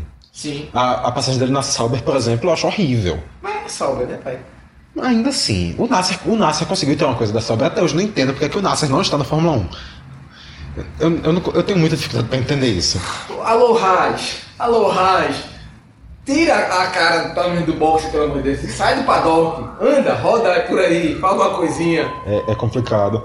E. Mas assim, ele tá, ele tá fazendo uma temporada muito interessante. Ele chegou, inclusive. Eu não lembro qual foi a corrida, mas foi uma corrida já nessa reta final. Ele chegou a passar várias voltas na liderança de uma corrida. Obviamente que era porque ele tava segurando pneu, segurando pneu, segurando pneu, segurando todos os carros atrás dele, segurando lá pneu. Se não me engano, foi no Canadá. Logo no começo. Eu, eu realmente não lembro. Qual, Não, não me lembro qual, foi, mas eu lembro dessa Não, foi, na, foi naquela corrida noturna, Singapura. Ah, sim, foi sim, Singapura, sim, foi foi Singapura. foi isso mesmo, foi isso mesmo. E o Vettel segurando ele atrás dele, mas também depois, quando ele, quando ele perdeu a liderança, foi passado logo. Na hora que ele entrar pros boxes, teve o pit stop e ele se ferrou. Aí chorou, aí a sorte também. Teve, a, a sorte não ajudou, ele terminou lá pra trás, mas ainda assim, ele, ele provou que ele consegue fazer alguma coisa. Ainda bem que, aí, convenhamos que era por uma questão estratégica dele estar segurando o pneu, mas ainda assim, não é pra qualquer um segurar lá na frente, mesmo sem, sem pit stop. E aí, não é- nem todo mundo é Hamilton. Tem, tem, tem nem o que acrescentar. já disse tudo. Tem que acrescentar. Mas assim, a Alfa Romeo, eu acho que assim, fica o ponto negativo por não ter tido uma temporada tão boa com pelo que se esperava da chegada do Raikkonen, do que se falava de uma ajuda maior da Ferrari, que em teoria estaria virando uma, uma equipe B, uma, uma Toro Rosso O Toro Rosso da Ferrari. da Ferrari, mas também ficou um ponto positivo porque conseguiu conseguiu se firmar, conseguiu fazer uma temporada razoável, conseguiu colocar o Giovinazzi com, com alguma qualidade, Sim. então eu acho que não é um- uma mancha muito grande para a Romeo não. Agora, pra mim, a, a surpresa foi eles ficarem abaixo da Racing Point. Pelo menos é o que está se desenhando 10 pontos, pelo menos por enquanto, atrás da Racing Point. E que, convenhamos, é difícil tirar um- esses 10 pontos em uma corrida de acordo com o desempenho que eles vêm tendo. É uma corrida chata, que não é tão veloz, vai ser um pouco mais complicado também, e sempre tem batida. Inclusive da Racing Point, que no ano passado bateu os dois carros, jogou o Ocon e o Pérez, na verdade o Pérez jogou o Ocon na, na, na mureta, então... Não é aquilo, eu, o- na minha visão, a única coisa que tem interessante em Asmarina é a beleza do circuito. É muito bonito. É, é lindo, é lindo, mas não passa disso. É, é chato. Um Não circuito é- chato sem ultrapassagem, enfim, cheio de safety car. Não vai ser um circuito tão chato como foi o GP da França desse ano, porque aquele ali. Ó, Paul Ricard, Paulo Ricardo, Aquele ali foi a coisa mais chata que eu já vi na história da Fórmula 1. É, tem mas. que ser banido. É, é, um, é um circuito histórico, mas hoje, hoje, pra Fórmula 1 de hoje, não rola não. Mas que a Racing Point também é um, um pontinho mesmo, apesar de falar muita coisa não. O nome, o nome já. O nome já deixa claro, né? Pois a equipe é. foi comprada pelo pai do Lance Stroll. Não Sim. lembro o nome dele porque não importa. Stroll. do Stroll. E ele, ele foi lá, col- colocou a equipe só pra botar o filho dele lá. Pegou a antiga Force India, que era uma equipe que. Era uma equipe, convenhamos, que tirava leite de pedra. Era uma equipe muito competitiva. Revelou o. Revelou o Sérgio Pérez, revelou o. Teve não, trabalhou com o Huckenberg por muitos anos, com o Huckenberg fazendo ótimas temporadas pela temporadas. equipe, apesar de ele não conseguir pódios. Ele só não pegou pódio, mas ele fez boas pontuações. fez ótimas pela- pontuações. Era, era uma dupla de muito destaque dentro da Fórmula 1 quando eles tinham o Huckenberg me e o foi Pérez. Fisichella que correu na Force India, não foi? Fisichella eu não lembro. Não lembro, mas teve um piloto desse que, que teve um grande renome que foi pra Force India no começo, logo nas primeiras temporadas. Agora, é, só sobre a Race Point, é porque na verdade a Race Point é, é, ela é mais de questão de marketing do que de competitividade na Fórmula 1. Porque o Checo Pérez, queira ou não queira, o público mexicano consome fudendo a Fórmula 1, que nem o Brasil. O Brasil consome bastante. Sim. Mas a- o México também consome. O, o GP do México é sempre abarrotado de gente. E aí o Checo Pérez puxa toda, todo o mercado mexicano que queira ou não queira estar ali na, na América do Norte ali, um peso muito forte. E puxa também o Lance Stroll, que é canadense, também tem um mercado interessante sobre esse, esse ponto. O Canadá já teve o, o, o, o Villeneuve como campeão. E aí, 97, salvo engano. isso. E aí Aí é papai, né? Aí é por isso o, o coisa da Betina, que eu esqueci até o nome da empresa que a Betina trabalhou, é até bom não pontuar pra É. levar um processinho de graça aí de, de, de- de empresas que fogem um pouquinho da, da, do- Ética. da ética do, do trabalho ortodoxo de, de, de empreendedorismo, mas enfim. ah, não caiu no conto da Betina. É. Oi, meu nome é Betina, eu tenho mais de um milhão de reais, eu tenho 22 anos e tenho mais de um milhão, mais de um milhão. Oi, meu nome é Betina, eu tenho mais de um milhão de reais, eu tenho 22 anos e tenho mais de um milhão, mais de um milhão. Oi, meu nome é Betina, eu tenho mais de um milhão de reais, eu tenho 22 anos e tenho mais de um milhão, mais de um milhão. Oi, meu nome é Betina, eu tenho mais de um milhão de reais, eu tenho 22 anos e tenho mais de um milhão, mais de um milhão. Mas assim, no caso. Eu acho que assim, o Sérgio Pérez, na verdade, acho que não é nem só marketing, porque convenhamos, ele é de longe o melhor piloto daquela dupla. Não, ali é indiscutível. Mas ele é, ele é um bom pilotozinho sim, mas ele, Ele, é, ele, é- inclusive, eu acho importante a gente lembrar que quando o, o Nico Rosberg anunciou a aposentadoria e começou a especulação de quem seria o novo piloto da, Sim, da, da- Mercedes, Mercedes. o nome dele foi muito especulado. Sim. Era uma grande possibilidade que, que o Sérgio Pérez fosse para lá. Inclusive, ele não foi porque na época a, Force, a, a Williams estava até melhor que a Force India. Isso é uma Sim. coisa até hoje impensável, mas o, ele era um. E Ele o era. Bottas correu bem pela Williams. Sim, não, óbvio. Até porque se o Bottas não tivesse corrido bem pela Williams, ele não tinha entrado na Mercedes. pra lá. Mas era um nome realmente também muito, muito especulado na equipe. Terminou que depois a equipe desandou e ele acabou indo junto com o barco. Mas que Pois ele tinha é. um espaçozinho em equipe maior, isso aí não tem dúvida não. É, teria assim, e isso sairia bem, muito provavelmente. Agora tomou um cacete do Ocon, né? Mas enfim, o Ocon é muito mais piloto que ele. É. Mas, passando, correndo aí por esse ponto aí, a gente chega no Torinho Vermelho, é, Toro Rosso. Eu acho que pra falar do treino vermelho a gente fala dos dois juntos. É bom, é bom, é, bom. Então mas deixa... assim, o, o vermelho tá aí no meio do caminho. Pronto, então deixa A, aí. a Toro Rosso, que só pra, só pra fazer o registro, só pra dizer que a gente não. A gente não falou nada do Toro Rosso.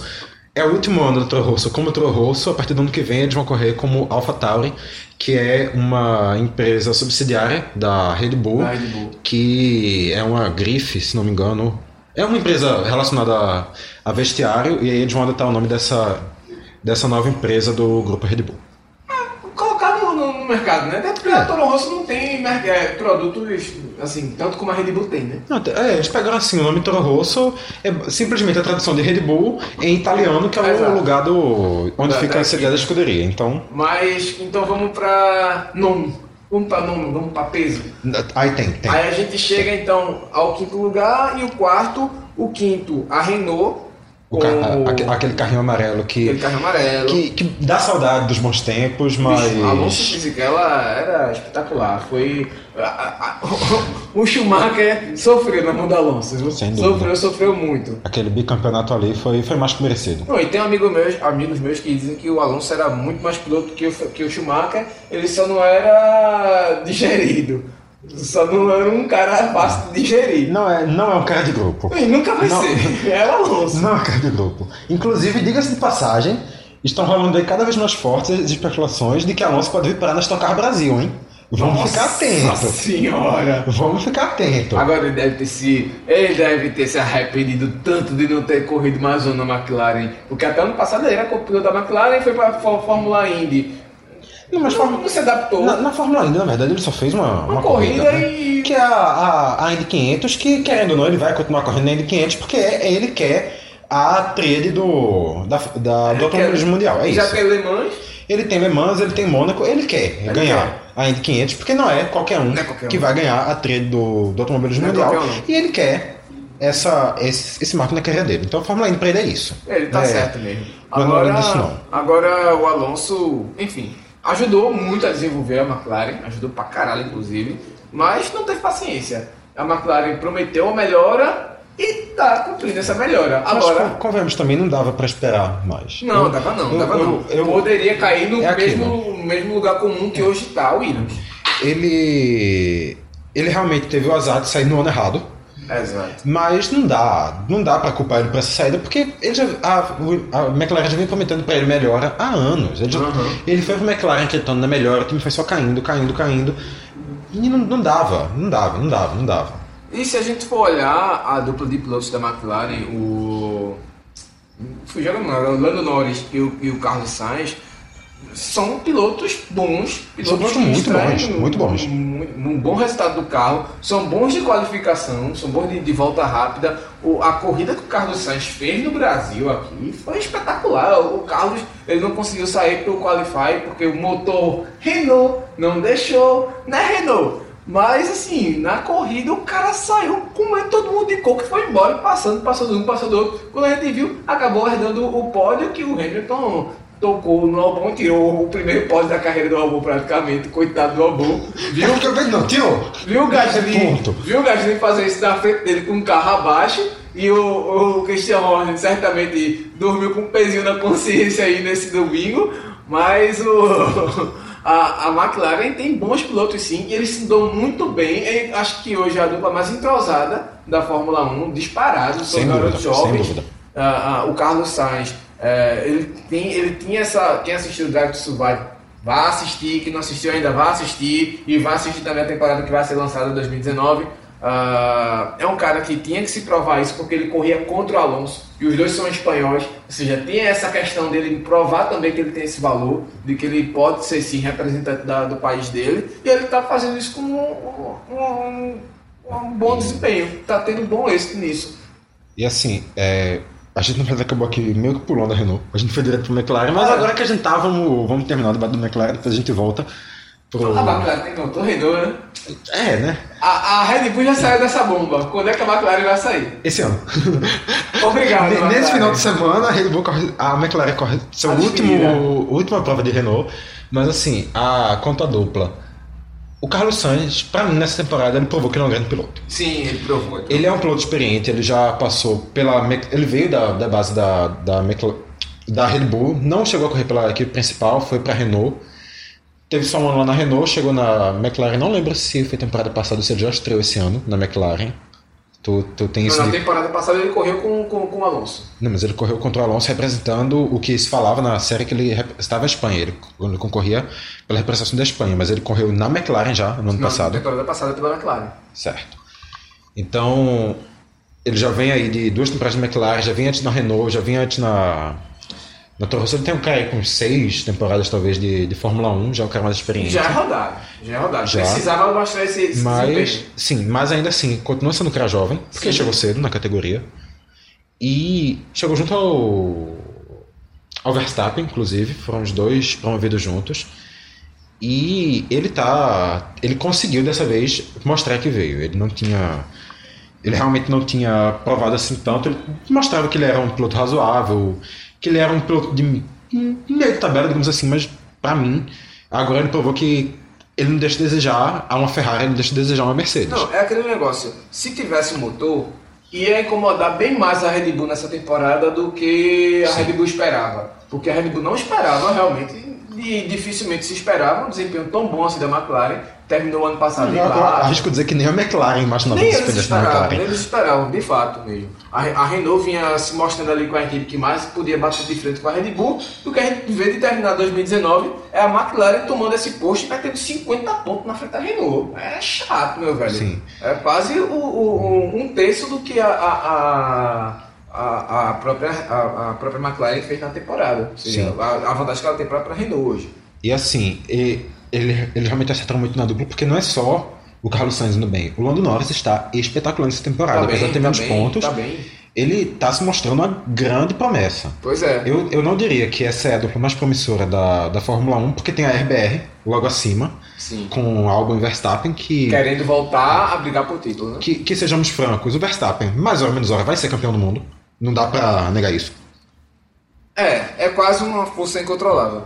E o Albon é outro que também não duvide de estar brigando por, Também por duvido título não. Também duvido daqui não. a uns dois ou três Foi uma anos. das coisas que eu mais pude ver de frente lá, na, na- lá em Interlagos foi o álbum colocando de frente. Tanto que eu brinquei lá do, do palpite no- na, na corrida de que eu achava que ia, ia largar na frente, porque ele correu muito bem nos treinos qualificatórios, pelo menos no nos treinos livres, na verdade. Ele correu muito bem nos treinos livres, ele tirou bom resultado do carro, o motor Honda respondeu muito bem na, subida, na subidinha ali, eh, na subida do café. Ou seja, é um motor que Tanto é que no, na, na, na, na, na reta final ali, o Hamilton metendo o cacete no motor Mercedes e o, o, o, o Gasly metendo o cacete no motorzinho Honda dele e o motorzinho Honda não abriu não. Segurou o motor, o maior motor da temporada e o Gasly ganhou exatamente na, na arrancada. Tipo, não, não, ficou pra baixo não. Ou seja, é, é uma uma possibilidade muito grande da Honda voltar a ter esse,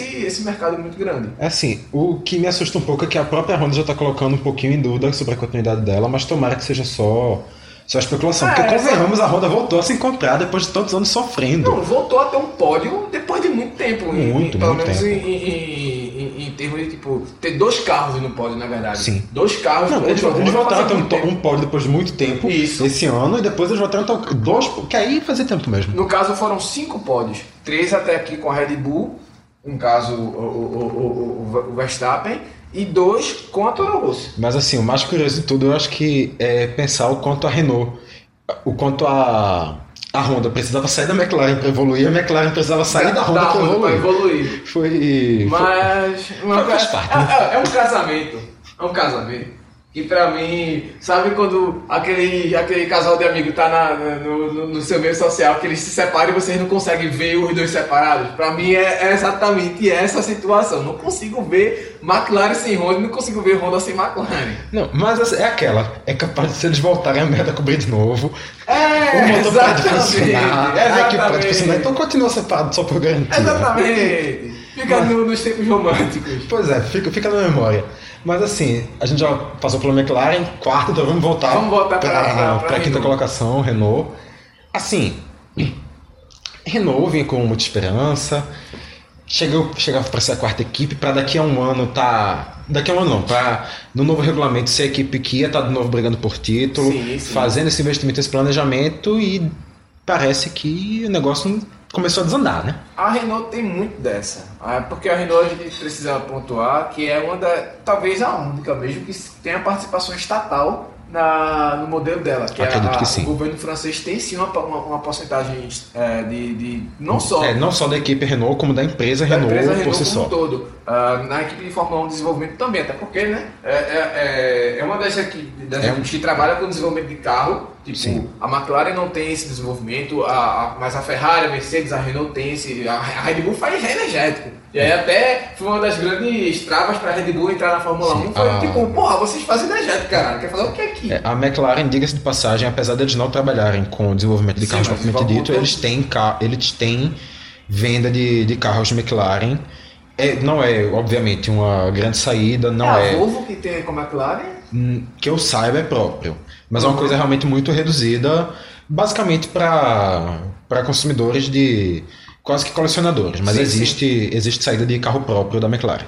Mas a, a Renault tem essa, essa linha, essa fabricação de grande escala, digamos assim. Sim, sem dúvida. Em, em linha, de- e dá concorrência, dá concorrência, sem dúvida, à empresa de, de maior escala de produção de carro. E aí ela tem essa participação e ficou um déficit muito grande, porque quando, você, quando ela perdeu, no caso do ano passado, quando a, a Red Bull anunciou a saída da, da, da Renault, que fornecia os carros, a Red Bull queria os motores mais adaptados a chassi, alguma coisa ou outra, até um melhor desempenho, que a Honda ofereceu isso, então não, vamos para a Honda que já tinha sido teste na, na Toro Rosso. E a, a, a Renault sofreu essa, essa baixa no orçamento, porque queira ou não queira, é muito caro você vender um motor, imagina Claro, dois motores, claro. imagina motores para 21 provas, é muito, muito dinheiro. E são, ele sofreu esse são, salvo engano, quatro motores que você pode utilizar por temporada. Exato. E, como eram duas equipes, no caso já seriam aí pelo menos duas equipes, dois pilotos em cada, quatro, quatro, 16 motores por temporada. Já saiu a. Quando saiu da Toro Rosso já caiu pela metade, agora com a da, da Red Bull no início do ano caiu mais, mais 8. E agora com a saída da Da McLaren, McLaren. que vem nesse ano, cai mais 8 e é menos dinheiro ainda na conta da Renault. Chato, chato, chato, chato mesmo. E aí, mas eles pelo menos tentaram responder tirando o Ricardo da Red Bull, porque a Red Bull queria continuar com o Ricardo, Sim. apesar do. Convenhamos, era uma dupla, a dupla de sonhos da Red Bull, né? Não, é, é- os caras tinham um nível interessante. Agora, o Verstappen foi, ser- foi chamado primeiro para renovar, e isso chateou o Ricardo. O Ricardo queria ser o primeiro, agora sim. Ele também poderia ter dado um pouquinho o braço a torcer e mostrado na, na, na pista, porque eu tenho certeza que se ele ficasse na Red Bull para essa temporada, ele tiraria uns pódiozinhos e talvez até algumas vitórias. Por exemplo, o Mônaco, que ele tem um ótimo desempenho em Mônaco. Mas, enfim, isso aí é especulação da especulação. É, ele podia, ele podia chegar assim, ser um Kubica, correr toda, toda a corrida em último, penúltimo, chegar no meio da temporada, realmente marcar olhar e dizer, hum, vou colocar o Kvyat. Pois é, ou seja, é, são conjecturas. Mas na Renault, a Renault puxou o Ricardo, deu esse desfoquezinho na, na Red Bull, foi chato. Disse, ah, tá tirando motor? Então toma aí, vou tirar o teu piloto. É, foi chato, foi, foi, foi tranquilo, não, mas prometeram uma coisa pro Ricardo que não cumpriram. Prometeram ao Ricardo um carro competitivo, não deram. E o pior, o motor Renault voltou a dar problemas durante a temporada, não E só para? Renault, mas como também para McLaren. Sim, e aquilo, nós, o que se dizia era, não, nessa temporada a gente vai. A gente vai ter um carro. Não, nessa temporada vai ter um carro um pouquinho pior. O projeto é melhorar em 2000. Um carro um pouquinho pior, não. A gente vai ter um carro no nível que foi ano passado. Na próxima temporada a gente vai evoluir um pouco, mas o, o- a meta da gente é com o novo regulamento de 2021. Só que já teve uma, uma involução. O negócio Isso, já caiu. isso. Se tivesse mantido o mesmo nível, ok, poderia se- pensar que realmente vai ser isso. Mas o nível caiu. E não só o nível caiu, como o discurso da Renault já começou a mudar Já completamente. mudou, já mudou porque a, a previsão de, de investimento já não é mais aquela que o Cyril Abtebu, que é o, o chefe de equipe da Renault, vendeu para o Ricardo. Inclusive o próprio Cyril Abtebu, ele é um cara que está sempre na berlinda ali, está sempre na, na lâmina ali para cair, para perder o cargo dele. Ou seja, o Ricardo comprou uma briga muito perigosa, muito complicada. Tanto podia dar muito certo e voltar aos tempos áureos do, do Alonso do Fisichella, que a Renault a gente sabe que quando ela acerta o motor, ela acerta aí, acerta fudendo, com a questão de chassi e tudo mais. Mas tanto pode dar errado, como É. deu errado dessa temporada. Sejamos, sejamos francos também com o Ricciardo em lembrar que a última vez que um piloto fez uma aposta tão grande assim, o Hamilton se tornou ex-campeão do mundo. Exatamente, né? Foi pra. O, o- o Nick Lauda chamou ele, pegou, pegou pelo braço e vem embora. O Hamilton comprou o projeto, brigou um ano com o Rosberg. Todo mundo olhou pro Hamilton e disse: Esse cara é louco. Quando ele saiu, a Mercedes só foi ladeira abaixo e ou, a, a McLaren foi ladeira Ladeira abaixo, abaixo. e a Mercedes se tornou o que a Mercedes se tornou.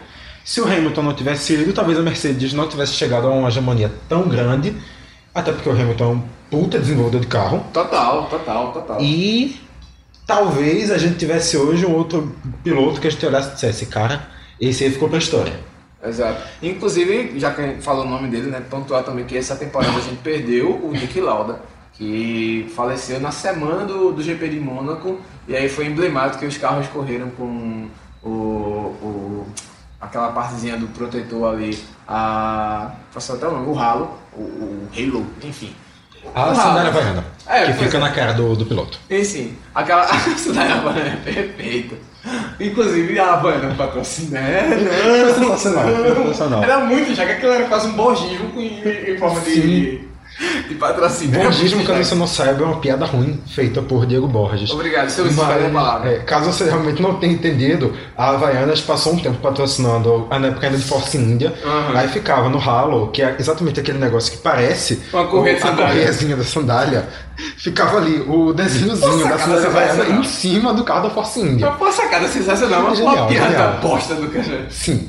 Mas mesmo assim, ele- aquele, aquela partezinha, aquela haste do, do carro que ajuda muito na proteção. O Leclerc hoje já sabe disso, no ano passado já soube disso. O carro passou por cima dele e só não bateu no capacete dele, o carro daquele Halo. Uh, ali foi pintado de vermelho em homenagem ao Nick Lauda, que sempre tava com um bonezinho vermelho, sempre junto lá com a galera. E até ainda hoje os carros da, da Mercedes lá, uma das estrelas de, de estrelas triplas ainda é vermelho em homenagem ao Nick Lauda que faleceu essa temporada e um dos maiores pilotos da história da Fórmula Sem 1. dúvida. Assistam o filme Rush, que conta a história dele com o, o James Hunt, que foi o cara que também, um puta pilotaço também correu contra ele e foi uma das temporadas mais insanas da Fórmula 1. O filme é do ano passado, né? Sim, não, acho que é mais antigo. Acho que é mais antigo, a trilha sonora é do Hans Zimmer e mais uma trilha sonora também fuderosa do Hans Zimmer.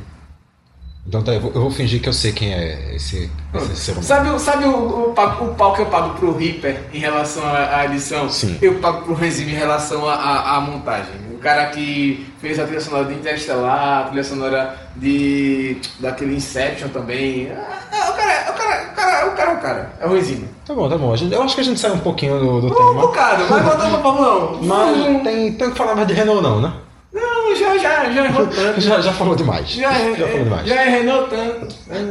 Nossa, péssimo. Isso é um Borginho. É. Mas assim, agora. Vamos falar de gente grande? Gente grande junto com gente pequena, né? É, né? Gente, gente- pequena não, gente média. É, que ali- não, chatinho, chatinho, tá em sexto lugar Toro Rosso. É. Ali, aquela, aquela duplinha ali dos. Ó, duplinha fora- não. Aquele quadradinho de cavalos, de, de touro, né? Porque é dois em cada escudo e fica meio que quatro. É verdade. Os donos, é, tipo, sei lá, os carros do Bragantino.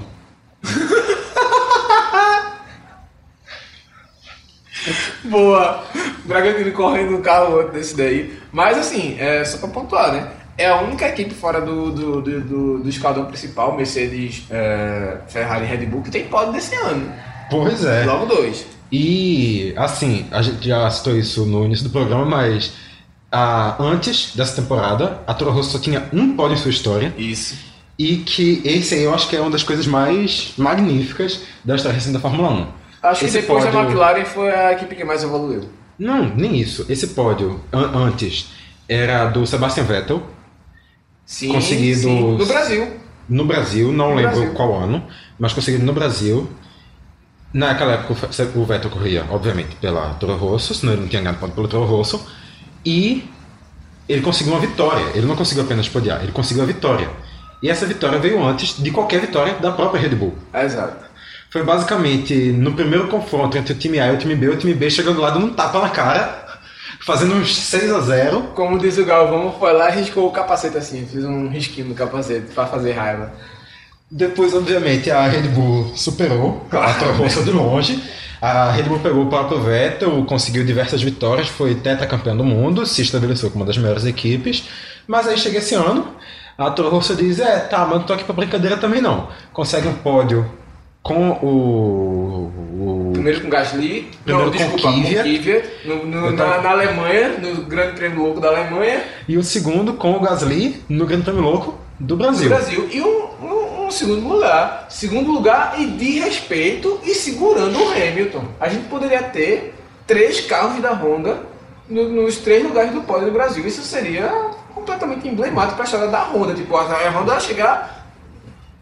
Eu não vou fazer essa analogia não, mas chegar e bater na mesa com, com, com, com, com o Hashi ali, ó. Bater na mesa com o Hashi. Mas lembremos que assim, só não foram os três carros da Honda porque o Hamilton fez merda. O Hamilton fez O merda. Hamilton fez merda. Tanto é que ele, ele sentiu, ele foi pedir desculpas ao, ao, ao Albon, logo que ele chegou também, alinhou o carro, o Albon sentiu também pra caralho a, a, a batida, porque o Hamilton bateu, ele também tava tão seco pra ganhar no Brasil, então pra pelo menos pontuar bem no Brasil, que ele perdeu a, a noção e tirou o Albon da pista. O Albon rodou e chegou praticamente em último, só não atrás do Kubica, que tava cinco rodas atrás. Mas o... Até porque, né?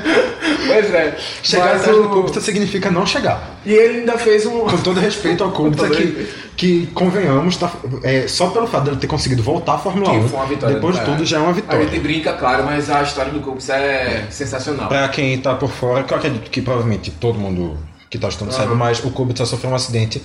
Pesadíssimo Ele, ele era um piloto muito promissor dentro Sim. da Fórmula 1.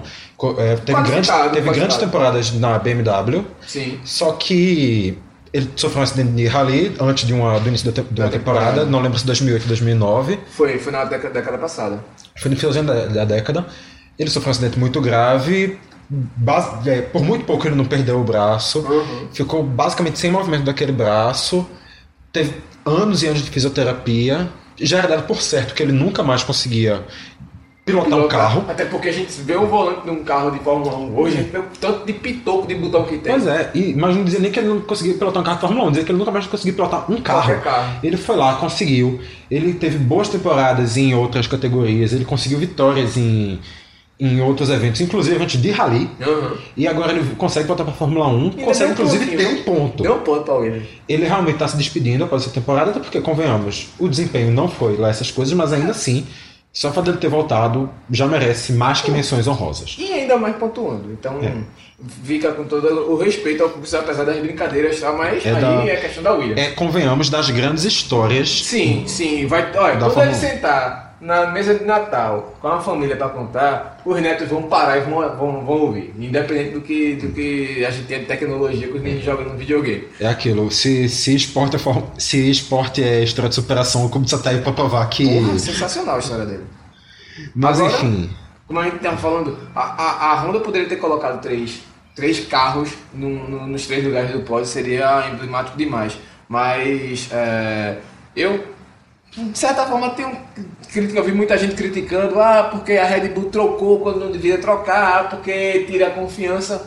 Mas, bicho, você não pode também martelar e tentar o cara pro resto da vida. Eu acho até que ajudou o Gasly ele ter sido trocado durante a, a temporada, que a Fórmula 1, para quem não está acostumado, tem uma intertemporada, que é a chamada temporada de inverno, temporada de inverno, quando sai também um pouco da Europa e vai para outros países. É ali mais ou menos em agosto, eles Isso. passam um mês sem, sem um mês, corridas. É um, é período de férias. É um período de Porque férias, é verdade. agora vai, vai acabar a corrida domingo, mas os caras não vão parar não, vão desenvolver o carro do ano que vem. Já, na verdade já estão desenvolvendo, tanto que o Toto- Wolff da, da Mercedes nem veio pro Brasil. Ficou na, na- ficou em casa, ficou na, na, na Inglaterra, mas desenvolvendo o carro também lá. Mercedes tá nervosa, viu? Tá, Merce- viu essa, essa Mercedes tá desesperada. Aí vai chegar no- no- no- nessa troca de tapa chata aí. A gente já tá com uma hora, mais de uma hora e meia aqui de programa, mas também, meu velho, essa temporada foi absurda.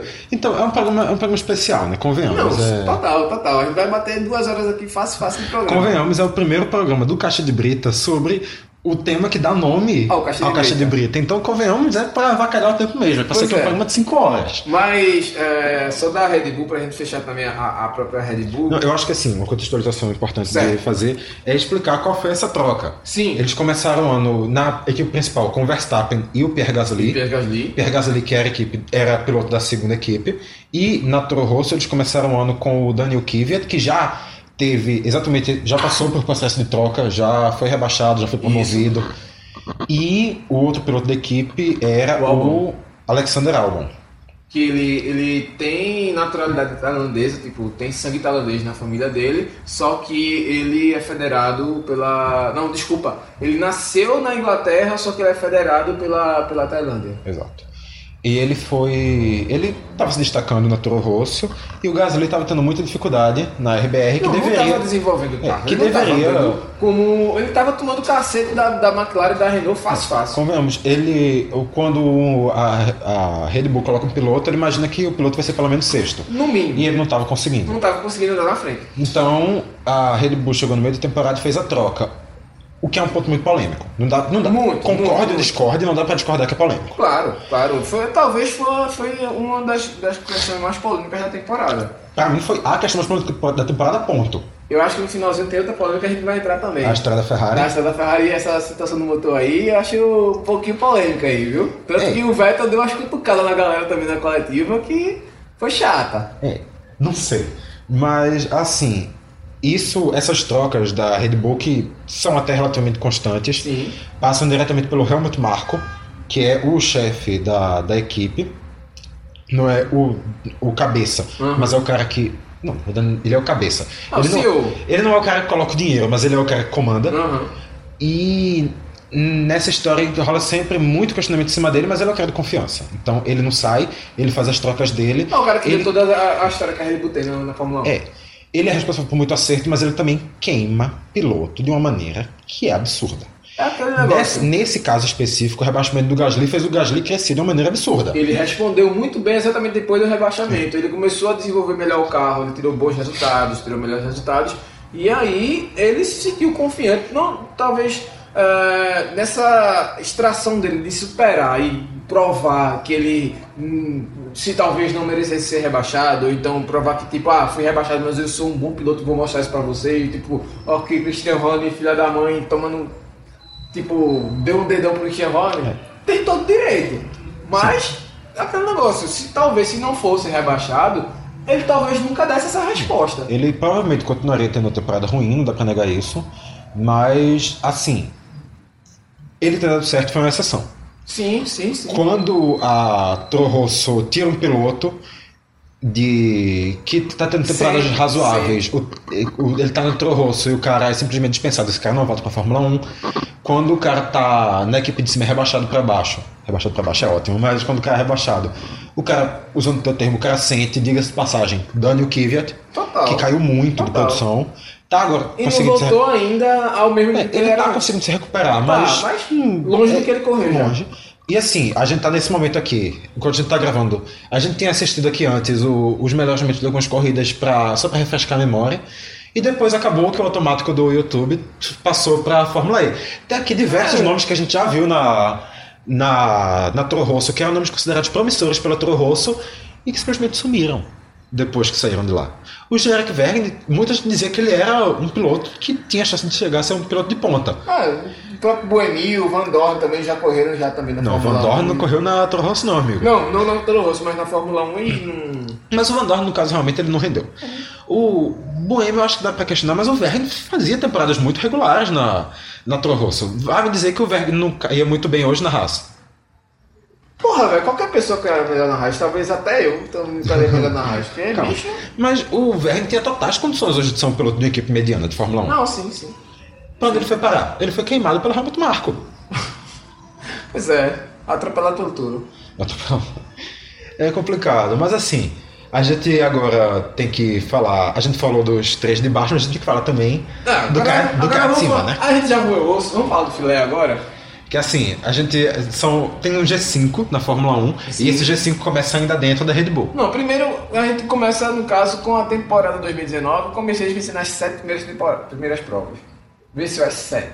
E, tipo, alternando ali com Hamilton Bottas, tal, sempre tendo tido apoio dos dois. E, tipo, dava pra se desenhar o Bottas tentando fazer uma gracinha com o Hamilton, lembrando que o Bottas foi chamado a, a, a- a- às duras lá, lá pelo, pelo Toto Wolff, porque ele precisava dar esse, essa, essa gana também tipo, oferecer ao Hamilton também uma resistência dentro de casa, porque o carro era muito mais, é, é, mais muito superior em relação aos outros. Mas desde a saída do, do Rosberg, que foi o campeão e largou no ano seguinte, tipo, provou que ele queria provar pra si mesmo, pra família, e foda-se, tocou o barco e foi pro lado dele, trabalhando em outras, outras áreas. É, usando, usando os termos do Rosberg, naquele ano ele tirou o que ele não tinha de dentro dele e nunca mais ele ia conseguir repetir Pois é. aquele, aquela temporada. Porque então, é difícil bater o Hamilton, mas não é impossível. Só É. que o Bottas não mostrava esse mesmo, essa, esse mesmo tesão de correr que o Rosberg mostrou. A questão, lembremos, é que o Rosberg tinha tinha de onde tirar para em uma temporada ele conseguir conseguir mostrar ao que ele veio. Eu não sei se o Bottas tem tanto. Não, eu também não acho ele, ele um piloto super Ele, não, mas ele, ele, ele é, ele é um bom piloto, não dá ele pra dizer. poderia render muito mais. Ele, não dá pra dizer que o Bottas, ah, o Bottas é um piloto ruim. Ele não é.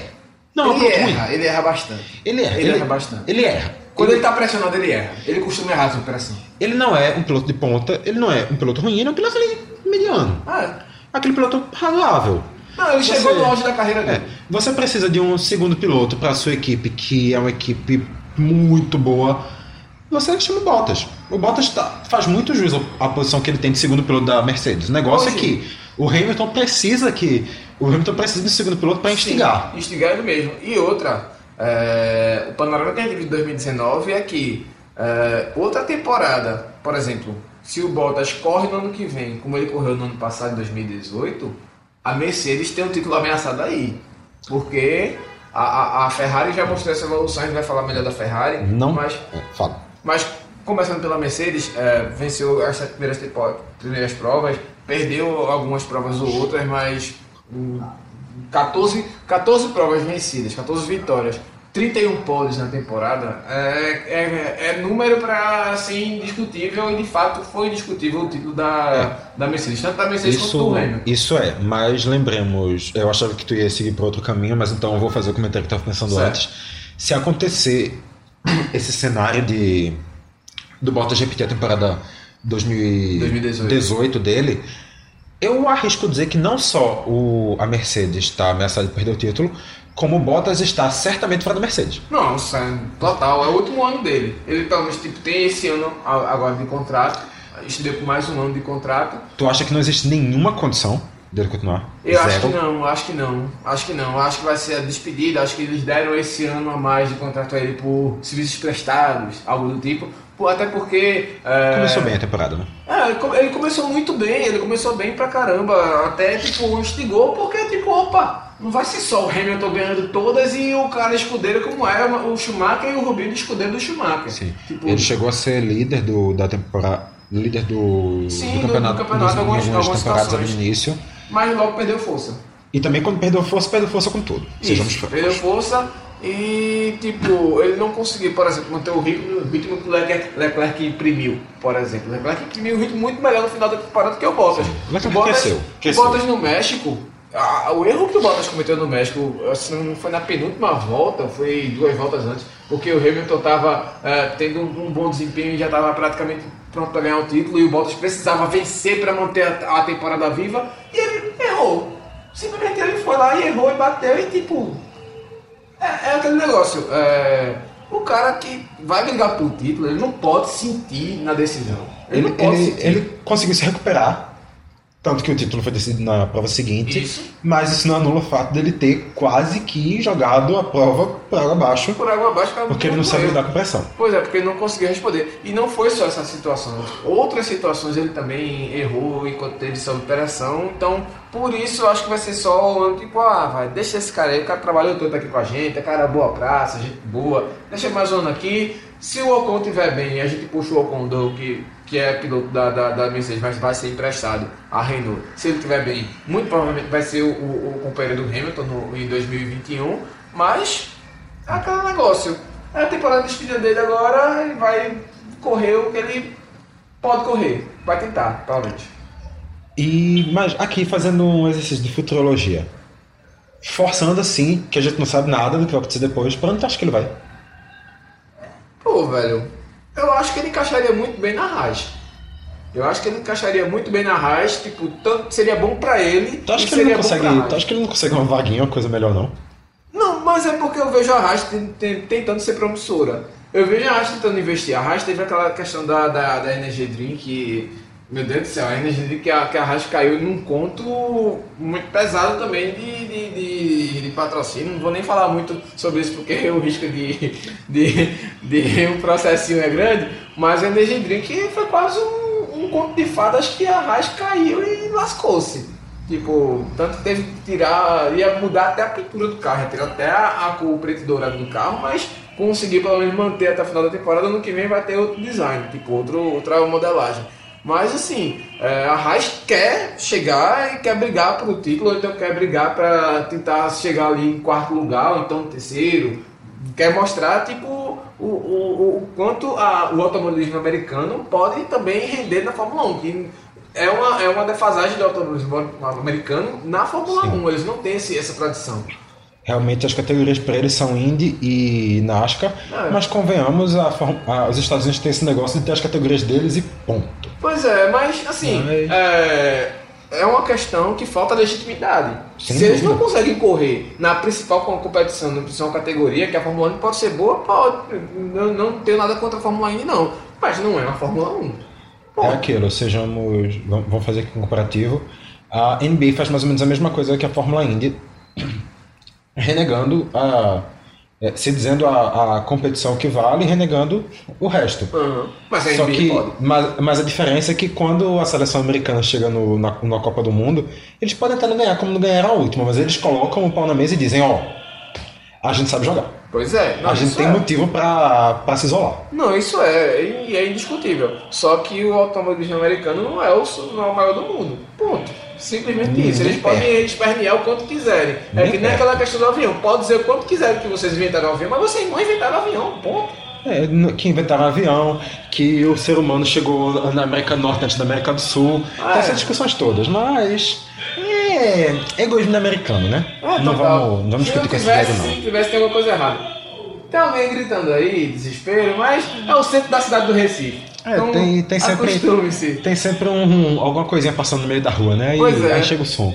Mas, Mas- assim, acho que a Mercedes, é, o que a gente tem que pontuar é essa antecipação, talvez, da, da, da projeção do carro para o ano que vem, porque viram a evolução da Ferrari, viram o quanto isso pode ser chato e pode comprometer a próxima temporada, porque eles querem, porque querem fazer o Hamilton o maior piloto da história e não estão errados. Não, óbvio. É, Porque Mas- seria espetacular para a Mercedes ser. é, eu acho hoje a Mercedes tem a maior hegemonia da história da Fórmula 1. Acho que é um outro ponto também de bom debate.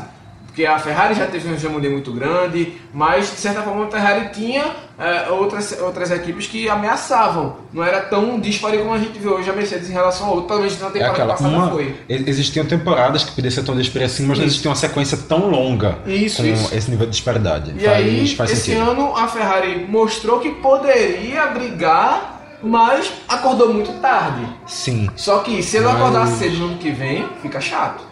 Vamos lá então fazer o, o apanhado. A, a Mercedes começou muito bem e depois da temporada de férias foi exatamente a troca. A Isso. Ferrari começou a dominar o Mundial. O motor Ferrari cantou. O, o motor Ferrari provou que ele é um motor melhor. Não, o motor melhor, isso é indiscutível. E a Mercedes começou a ficar. Não, não dá pra dizer que ficou em segundo plano, porque continuava disputando vitórias, tanto que conseguiu várias. Sim. Mas houve disputa, o que não o que não estava acontecendo antes. Mas a questão também que vai é a, Merce- a Ferrari continuava investindo esforços na, na produção do carro 2019, enquanto a Mercedes já tinha largado, estava 2020. pensando em 2020 e também 2021. Essa é a questão. Então, será que isso não vai, na verdade, garantir um ano de maior hegemonia? Ou será, na verdade, que o carro, o, o bom desempenho da Ferrari só mostrou que a Ferrari tem condições de chegar no que vem? Não dá pra saber a resposta. Não dá. Hoje a gente né, é incapaz de responder isso. Talvez a Netflix venha aí com o Gato vai falando sobre alguma coisa sobre isso. Vai, vai que tem algum, algum furo aí, né? Pois é, mas assim, hoje realmente, pelo que a gente tem de informação, não dá pra cravar se isso vai ser benéfico ou maléfico mais na frente pra Mercedes. Mas é o que eles poderiam fazer. Claro. Ó, já ganhou o Eles campeonato. têm, eles têm que se proteger. Eles têm Já- que se proteger. Já, ó, Ferrari mostrou a evolução. Bicho, trabalha no ano que vem porque tu precisa dar o título pro Hamilton. Se o ano que vem tá ameaçado, 2020 tá mais ameaçado ainda. Ou seja, e até talvez essa ameaça não seja é, tão factível assim. Mas existe uma ameaça. A Ferrari já mostrou que pode A, ameaçar. a ameaça de 2021 é factível sim. Não, Não, sei se da. Ferrari, mas é factível. Do 2021 sim, mas 2020 talvez não seja tanto assim, talvez a gente esteja pintando um cavalo aí, mas que seja um cavalo italiano ou paraguaio. Mas ah, o que se mostrou, o que a, a Mercedes vai traçando de, de, de estratégia até aqui, talvez eu, eu faria igual, eu não faria diferente não, e acho que eles podem ter sim mais um ano de hegemonia. Acho que esse equilíbrio de 14 contra 6 vitórias dos outros deve diminuir, mas mesmo assim acho que eles conseguem ter uma boa arrancada e administrar a longa temporada. É. Mas assim, se a gente tem questionamento se no final isso vai ser bom ou ruim para Ferrari, tem uma coisa que com certeza vai ser ruim para Ferrari, que é a disputinha de ego que já começou a acontecer ali por dentro, hein? Brasil que eu diga, né, velho? A dupla Sebastian Vettel e Charles Leclerc, em teoria, o Leclerc chegaria para ser um segundo piloto. É um piloto promissor que com o tempo cresceria para se tornar o substituto do Vettel, só que assim, Chegou chegou na mesa. a flor abriu muito antes do que esperado. A primavera chegou em janeiro. Exatamente, antecipou. Todo Então- mundo dizia, ah, porque ele vai sofrer um pouquinho e tal, porque a Ferrari não sei o que, a Ferrari não deixa, ah, porque a Ferrari moe pilotos, ah, porque a Ferrari vai colocar ele no canto e ele não vai dar chance pra ele. Foda-se, irmão, eu vou me embora, velho. Eu tô pilotando uma Ferrari, bicho. Eu tenho que mostrar serviço. Ele tá bem nisso, velho. Mostrou tá muito bem. serviço, provou, venceu corridas. Em classificatória já se mostrou que talvez, eu arrisco dizer que ele já é o melhor piloto Não, foi o cara da categoria. na temporada. É, eu arrisco dizer que ele já é o cara com mais. é, o, o melhor cara de classificatória da, da Sim, categoria. sim. Mesmo. E olha que o Hamilton é o cara que tem mais pose na Pois é. história. E convenhamos também que o número de. O aumento no número de corridas também ajuda muito o Sim, Hamilton nessa, sim, nessa claro, questão. claro. Eu fico um pouco de pé atrás de, de dar esse, essa, essa credencial toda para ele por causa. No, credencial no caso, número de vitórias, no Sim. número de, Faz, faz todo de, sentido. de pole, porque sentido. é um pouquinho. Não é equânime ah, as temporadas, mas nesse caso do, do Leclerc, ele, ele tá fazendo classificatória com duas temporadas de Fórmula 1 nas costas que ninguém esperava que ele conseguisse. Não, ele botou muitas Então- vezes o Vettel no bolso na temporada. Não. O Vettel é um puta no Não, piloto. o Vettel, É um o Vettel, é o indiscutível. Vettel habitou o bolso dele. Total. A questão é que teve horas que ele colocou o Hamilton no bolso. Também, também. Botou Isso o Hamilton no que, bolso. isso que é assustador. E outra, é, é, é bom ver e você vê que não é da boca pra fora que o Hamilton fala isso. O Hamilton gosta de correr contra o Leclerc. Apesar do Leclerc, ele gostava muito mais quando o Leclerc não tinha um carro do tamanho do dele. Tipo, quando não ameaçava tanto, era assim, com certeza ele gostava mais. Mas ele gosta de ter alguém que puxa esse melhor desempenho dele, que está sempre é, extraindo dele esse. Não, você tem que ser melhor do que você foi na outra corrida. É, eu, eu entendo o que tu fala, Diego, mas assim, eu acho que é um pouquinho de inocência achar que o Hamilton fala isso porque o Hamilton tá dizendo, ah, não, porque ele é um piloto. Convenhamos, sejamos muito francos, o Hamilton fala isso para jogar pressão. É, também, também, claro, também, claro. É, faz parte, faz parte do jogo. Eu, eu acho que eu, eu, o primordial disso é porque o Hamilton já falou isso do Verstappen, que o Verstappen é o cara que vai ser campeão do mundo. O Hamilton já falou que o Leclerc é o cara que vai ser campeão do mundo. Para que ele fala isso? Ah. Ele fala pra, pra o cara se, dizer, se sentir, poxa, eu sou um grande piloto. Não é. Ele fala isso pra jogar em cima do cara. Não, não dá Também, pra também, também. Não é inocente, não. Ni- mas Na Fórmula 1, ninguém é inocente. Talvez alguns. Ninguém. Talvez alguns. Ninguém. Você tá me dizendo que em uma, uma Fórmula 1 que tem o Lance Stroll, ninguém é inocente? Ah, mas o Stroll não é inocente, não. O Stroll não é inocente, não. O pai do Stroll pode não ser, mas o filho. É, inocente, não. É, já viu esse menino mimado ser inocente? Não é, não. É mimado, só não é inocente. Já vi. Já vi sim. Vixe, Diego. Maria. Já vi mas, sim. mas assim, é, eu acho que o o Leclerc, ele, é, ele é um cara muito determinado. Ele é um cara que sabe onde ele quer chegar e sabe bem o tanto que ele lutou para chegar naquela oportunidade e o peso que tem ele chegar, fazer a primeira temporada dele pela Alfa Romeo na Fórmula 1 e no ano seguinte ele já ir para a equipe principal, que é a Ferrari. Tipo, a Ferrari apostou nele, é, uma- é o piloto mais jovem da história da Ferrari. Ponto. Sim. Ferrari apostou nele e, tipo, é, quebrou a banca de muita gente. Se fossem apostar quem é que a Ferrari ia puxar de piloto, não iam apostar no Leclerc. Eu acho que 90% das pessoas não iam apostar no Leclerc. É aquilo, a especulação começou a surgir, a galera ficou meio incrédula. Porra, é, de que- repente. é, essa barriga, o que, é que tá dando essa barriga jornalística aí? A especulação ficando mais forte, a galera começou a ficar, ué, Opa, como assim? A barriga foi virando furo e foi um E, furaço. e quando viu no final da história era verdade. Pois é. Mas realmente não era coisa assim, quando você imaginava lá no início, não era o nome que você ia dizer. Não, de forma alguma. Mas a, a Ferrari acabou acertando. Agora, o grande trabalho da Ferrari, talvez para mim não seja nem desenvolver o carro, porque já mostrou que se eles tiverem um pouquinho mais de atenção com o carro e com o acerto aerodinâmico, principalmente o aerodinâmico, porque motor ninguém faz melhor que a Ferrari. Mas acerto aerodinâmico, a Ferrari toma muito cacete. A Ferrari veio a, a- a acordar para melhorar um pouquinho os aerofólios, a- o bico do carro nessas últimas temporadas, nessas últimas corridas e mostrou um bom desempenho nisso. E convenhamos, é uma situação que a gente vê a Mercedes com um aerodinâmico incrível, a Red impecável. Bull com, uma, com um aerodinâmico também incrível. Não, a Red Bull e a desenvolveu Fe- uma dinâmica absurda, a ponto de mudar o motor para se adequar à Sim. E a Ferrari muito, muito, muito, muito atrás Muito das atrás. duas. Porque acha que é só botar um motor bom no carro é. e foda-se, o carro vai andar. E é por isso que quando chega numa corrida que não é tão boa para para Mercedes, por exemplo, uma corrida de altitude, uma corrida como o GP do México ou o GP do, Uhum.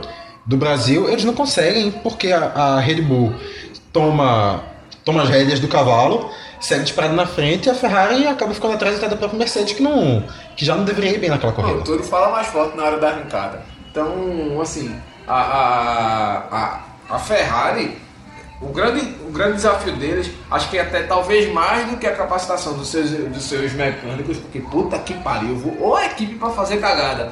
Não só na questão de estratégia também, mas acho que com o Matia Binotto já teve uma melhora nisso. Eu já achei ele, ele errando menos do que o- o- os antecessores dele. Matia Binotto, no caso, o É o- novo, chefe da o equipe novo chefe da equipe da Ferrari. O do assim, do Harry Potter. a nível estratégico, eu senti melhoras com o Binotto. Sim, mas, Mas a nível não de- é superação, né? Mas a nível de gestão de equipe, eu senti uma piora Sim. absurda. Sim, é... Que no final de tudo eu não sei se compensa. Olha, sinceramente, eu achei que o Vettel seria tipo o cara protegidíssimo e o Leclerc seria escanteado. Só deles darem a liberdade do Leclerc brigar por, por vitória, brigar pela colocação, eu achei isso bom porque isso tira o Vettel da zona de conforto. O Vettel tava entrando numa zona de conforto que ele quer, Eu ele acho- precisa dar um título que a Ferrari não tem. Eu acho, na verdade, que eles aceitaram isso no momento que eles viram que não dava pra segurar. Não, eu, eu, particularmente, não acho que tenha sido um mérito deles de dizerem, ah, não, Pronto, eu vou abrir concordo. pros dois. Não concordo foi. com você, concordo com Não você. foi. Concordo. Eles não chegaram nessa temporada e disseram, não, vamos aqui fazer uma temporada para abrir para os dois pilotos. Não, eles viram que o. Que o, o, o Leclerc estava indo muito bem, que o Leclerc não ia abrir mão, que o Leclerc estava destruindo tudo. Eles disseram, é, O Leclerc vai, vai crescer. O Leclerc é um cara que vai acabar brigando por pódio ainda nessa temporada, que vai brigar por vitória nessa temporada. E vão abrir pro menino também. Sim, Eu acho e que foi nas isso. próximas temporadas, muito provavelmente vai brigar por título. Sim. Mas o, o Vettel, ele tem que provar isso. Tipo, ele é um tetracampeão, tá, beleza, mas, bicho, é, é um tetracampeonato que cai muito na conta do carro. Porque se você olhar o piloto, o Vettel tá com a Ferrari na mão, ele tá pilotando não é qualquer carro, é uma Ferrari. E ele não consegue ter o mesmo desempenho, ele não consegue ultrapassar, por exemplo, tipo, não consegue ser melhor do que o Hamilton na Mercedes. Claro, é toda a questão de acerto de carro, tudo mais, tal, desempenho, tudo. Mas, porra, ele é um cara tetracampeão. E um tetracampeão, quando o cara ganha um título uma vez, o cara não perde o gosto, não. Mesmo é. o, o exemplo do Rosberg e tudo mais, mas é porque ele tem tem esse, esse perfil também. Mas o Vettel precisa desse quinto título dele. E muito principalmente porque seria com um carro diferente e outra escuderia e um peso maior. Não, convenhamos, esse quinto título, na verdade, é o seguinte: o Vettel foi lá, ganhou nas quatro temporadas, ele provou que ele era um bom piloto. O- Total. Depois ele teve temporadas ruins na Red Bull, mas ok, ninguém questionou porque a, a Red Bull passando por uma fase ruim. Ele foi pra Ferrari, no momento que ele começa a ter os erros que ele tem com a Ferrari, o Exatamente. fato dele ser um bom piloto começa a entrar em dúvida. Sim. Aquilo que já é dado por certo começa a ser questionado. Ele Aí ele tem mais uma vez que voltar a, se- a, a se acreditar. Na verdade, pra mim, ele, ele começou a ir pra água abaixo na temporada passada. Na temporada passada ele Também, chegou e disse assim: não, Ele- não, eu não sou mais piloto de Fórmula 1. Ele tentando, tentando de toda forma eh, superar o, o Hamilton, ele chegou a errar mais do que o Bottas, por exemplo. Sim, Chegou a errar mais do convenhamos, que o Bottas. convenhamos. Ele, ele hoje virou um piloto peão. Vez ou outra ele chega, tá correndo ele começa a rodar. Não, algumas corridas dele. Pronto. Agora sim, é, ele provou, por exemplo, na Alemanha que quando ele quer correr Quando e ele ele tá centrado pra correr, ele é um puta de um piloto e talvez um dos melhores ali dentro, assim. E ele é um dos melhores ali dentro. Mas ele precisa fazer jus disso a toda a corrida. Mas porque... é que tá, ele é, um, ele é um cara tanto que não consegue colocar seu potencial, que eu particularmente questiono se dá pra dizer que ele é um dos melhores ali dentro, porque ele não consegue colocar o potencial dele dentro do carro. É, é bem isso. Eu não, também não, não, não, vou julgar quem contesta ele, não. Agora, sim, ah, o Leclerc mesmo, a, a ultrapassagem, é, ele, ele tirou o Leclerc da corrida. Ele tirou os dois da corrida no Brasil. E ele não reconhece quando ele está errado. Aquela, aquela de- dele que ele puxou no, na, no Canadá, tirou a placa do Hamilton e botou a dele. Ali foi uma decisão bem contestada também. Algumas pessoas dizem que foi errado. Mas eu vi erro dele. Eu não acho que ele, que ele, que ele foi 100% limpo ali naquela manobra. Ele botou o Hamilton na parede, bicho. Então, assim, ele não aceita os erros que ele comete, simplesmente. É, e pra fazer as contextualizações de sempre, no- na corrida do Brasil, ele simplesmente foi lá, o Leclerc ia passar ele, ele deu um toque no Leclerc, jogou os dois pra fora da pista. Leclerc, não, o Leclerc engoliu ele no S do Senna. É, acabou- engoliu ele no, no, no mergulho do S do Senna. Acabou a Ferrari naquela corrida e convenhamos, é muito possível que isso comece a ficar uma coisa um pouquinho prova, é, constante na próxima temporada. E se isso acontecer de ficar constante, A Ferrari a Mercedes, perder. é, a Mercedes é campeã desde Não, agora. não, a Mercedes já, já estoura champanhe enquanto na terceira prova, se continuar desse jeito. Pois é. E além disso, é, a questão do, do Hamilton, ele simplesmente foi lá depois de uma corrida que ele teve um, um toque. não- Ele teve uma infração com o Hamilton, não foi punido. E no final ele foi lá, irritado com a situação, ele pegou a plaquinha de primeiro, que estava de frente ao carro do Hamilton, e trocou de posição com, o carro, com a plaquinha, se não me engano, ele estava em terceiro nessa corrida. Ele trocou, Segundo, segundo. é, foi segundo pronto, ele tocou de posição com a plaquinha de segundo dele, que estava de frente ao carro dele. Aí Ele ficou. tomou a punição, ele chegou primeiro que o Hamilton, só que ele tomou a punição de 5 segundos e aí perdeu a, a, a- vitória na, no Canadá. Eu achava que ele tinha caído para terceiro, mas enfim. Ele foi lá, tocou as placas, um ato, convenhamos, de infantilidade. Ah, total, foi E infantilidade. que convenhamos a infantilidade que na Fórmula 1 a gente hoje só espera do Verstappen. Roda, viu? Roda bastante o Verstappen. Assim, confirmando, foi segundo mesmo que ele terminou. Mas assim, o, o Verstappen é um cara é, é, meio que desequilibradozinho, é um cara muito impetuoso e tal, mas ele erra demais. Ele erra e o pior, ele erra e às vezes ele erra de propósito, como ele já bateu várias vezes no Ricardo, pro Ricardo não chegar na frente dele. E aí essa, o seu Christian Horner tem que engolir. Porque o Ricardo muitas vezes se mostrou muito mais piloto do que esse moleque babão aí. Esse moleque babão é bom piloto, mas ele também tem que entender que outras pessoas também são bons pilotos. Então ele tem que se ligar nisso também. Ele não é só o, o reizinho, não é só o deusinho da, da Fórmula 1, muito- da Fórmula 1 não. Ele tem que comer muita brita ainda aí pra chegar no pé de muita gente aí daí. E convenhamos, a gente tem que lembrar também que o Verstappen é um cara que faz declarações absurdas. Ele, ele é língua solta, ele é língua solta. Da boca do Verstappen saem coisas que você fica, meu Deus do céu. Toda. Mas aí é típico, né? É porque ele tem toda uma liberdade, tem todo um aporte, tem todo um, um- um- uma, uma equipe mesmo de, de Fórmula 1 dando pra ele, Pois não, é. você vai ser campeão, você vai ser campeão, você vai ser campeão. Ele só esperou quando? Talvez esse quando nem venha. É. Prova sim, prova não. Ele tá chegando na mídia para fazer uma declaração muito polêmica. E já rolou. Não lembro se foi na prova dos Estados Unidos ou se foi na prova do Canadá. Eu tenho quase certeza que foi nos Estados Unidos. Dele chegar, fazer uma declaração e logo depois ele ser punido.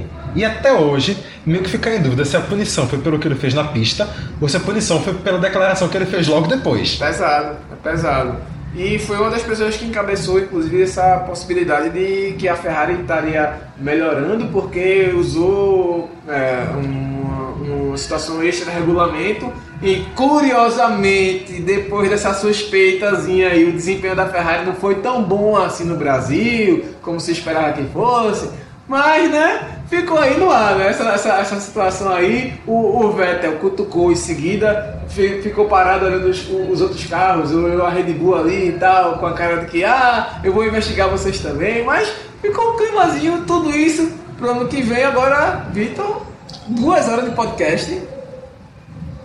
Pesado, viu, filho? É, vamos, vamos, vamos, vamos dar aquela, aquela aceleradinha agora no final. É bom, né? Vamos então, só a gente tem aqui que citar que 2020 está chegando com um novo regulamento. Sim. Então assim, o ano Vale que vem, programa só sobre isso, o ano que vem é um ano de último ano de regulamento desse formato. e último ano de regulamento é ano de que costuma ser disputado. Total. Sempre é assim. Então, Porque é- existe sempre uma divisão de, de orçamento do carro atual, para você não gastar tanto no desenvolver desse carro, porque vai ser o último dele, ou você também aportar já no ano que vem e aí prospectar, mas aí que tá, né? Tem gente querendo ser época campeã. E para esse ano isso deve ser mais intenso ainda, porque a gente tem que lembrar que uma das regras do novo regulamento é um teto, de- um teto orçamentário.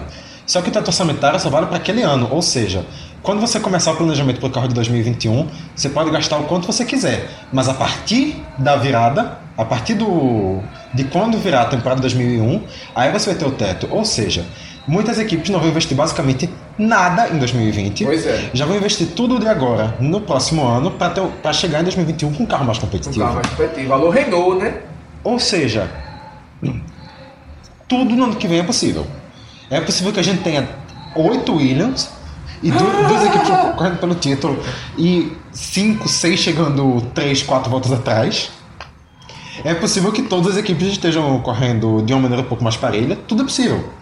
Nesse momento não dá pra gente negar nada. Mas dá pra gente prever que o Hamilton chegou como favorito. É, não, isso é indiscutível. O Hamilton é favorito, favoritaço. Talvez o Leclerc ali com a possibilidade ou outra de brigar pelo vice-campeonato, mas É, a- pra mim o Daria não, não tem como dar o Hamilton como não É, favorito. a questão é essa. Quem é o segundo maior favorito? Verstappen ou Pra mim o Leclerc, pra mim Leclerc. Tem mais carro, tem mais motor. Acho que o. Não vai ser agora que o motor Honda vai se impor. Talvez 2021, mas agora não. Assina embaixo. Também acho que dessa vez Bottas não consegue mais ficar com o vice. Não. Bottas vai só, vai só correr o ano lá pra lá. É, porque aquela, Bottas pelo menos vinha conseguindo vice esse ano, eu acho que nem, nem isso ele vai, vai conseguir firmar no final. Se eu fosse apontar uma surpresa, eu, é porque não seria tanta surpresa assim, mas eu apontaria o Ocon. Eu acho que ele vai tirar um bom desempenho dessa Renault e vai dar muito trabalho pro Ricardo. É difícil saber assim, dizer assim surpresa, porque na prática a gente vai ter pouquíssimas mudanças de piloto. Pois é, né? No final a gente vai ter para 2020 a Renault trocando o Huckenberg pelo Ocon. A gente vai ter a Williams trocando. Uma troca que ainda não é confirmada, mas que já é Uhum. evidente. De que o Kubica sai para entrada do Latifi. Latifi. E a gente tem uma outra que está se falando aí nos bastidores, mas por enquanto ainda é só especulação. De que o Kimi Raikkonen pode estar querendo se, a- se aposentar ao final da, dessa corrida de Abu Dhabi. Até porque, convenhamos, ele é campeão do mundo. Não tem pra que ele correr em uma equipe. o cara já bateu em Mônaco, não foi nem pra porra do, do, do- dos boxes. Saiu, pulou a mureta e foi pro iate dele. É. Foda-se, irmão. Não, não tem, nem lá pra que. Ele não tem nem pra quê ficar se, se desgastando correndo em equipe É. embaixo. Então ele pode estar aí se aposentando e no lugar dele a Haas traria o Nico Huckenberg, que por hora está sem equipe e aí nisso ia acabar na Fórmula E, na Fórmula Indy da Alfa vida. Romeo, né? Só pra pontuar que a Haas mantém. Isso, é, Alfa Romeo, perdão, Alfa Mas, Romeo. Enfim. Vamos esperar, vamos esperar. E Vamos a decepção da temporada pra mim novamente vai ser a Haas. É, muito, muito possível. Muito, muito, muito possível. Não não. Até porque assim, pode ficar na frente da Racing Point, mas ninguém dá nada pela Racing Point mais para ser uma decepção, né? Pois é. Mas assim, essas são as previsões da gente para 2020. Mas vamos aqui também dar uma passada nos destaques de 2000 e 2019. Vamos lá. Melhor piloto. Indiscutível. Hamilton. Indiscutível. Os dois assinam embaixo.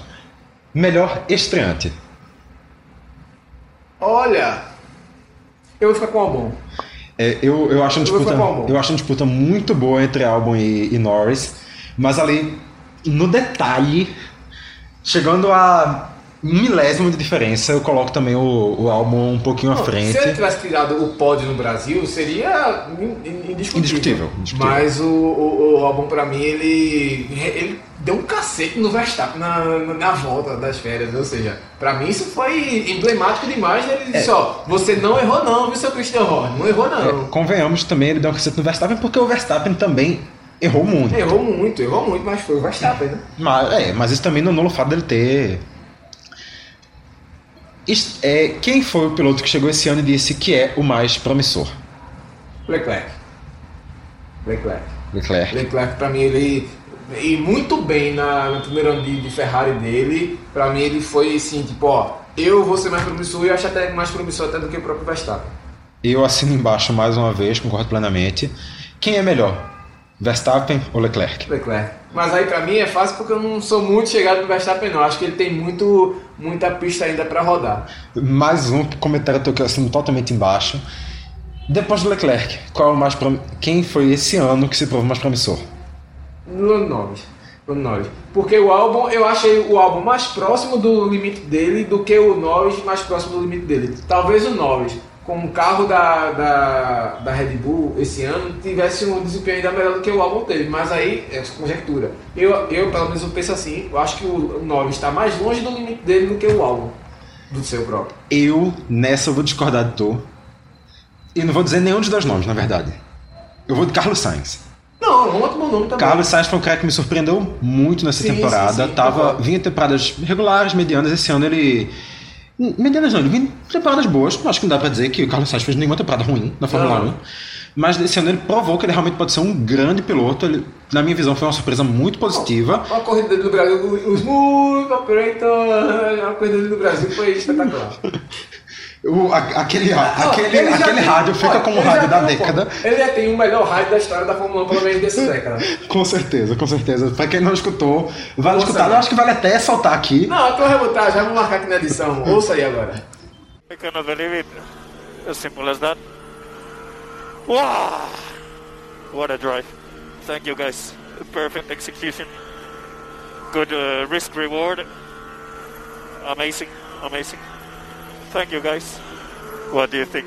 Do you think that was a smooth operator?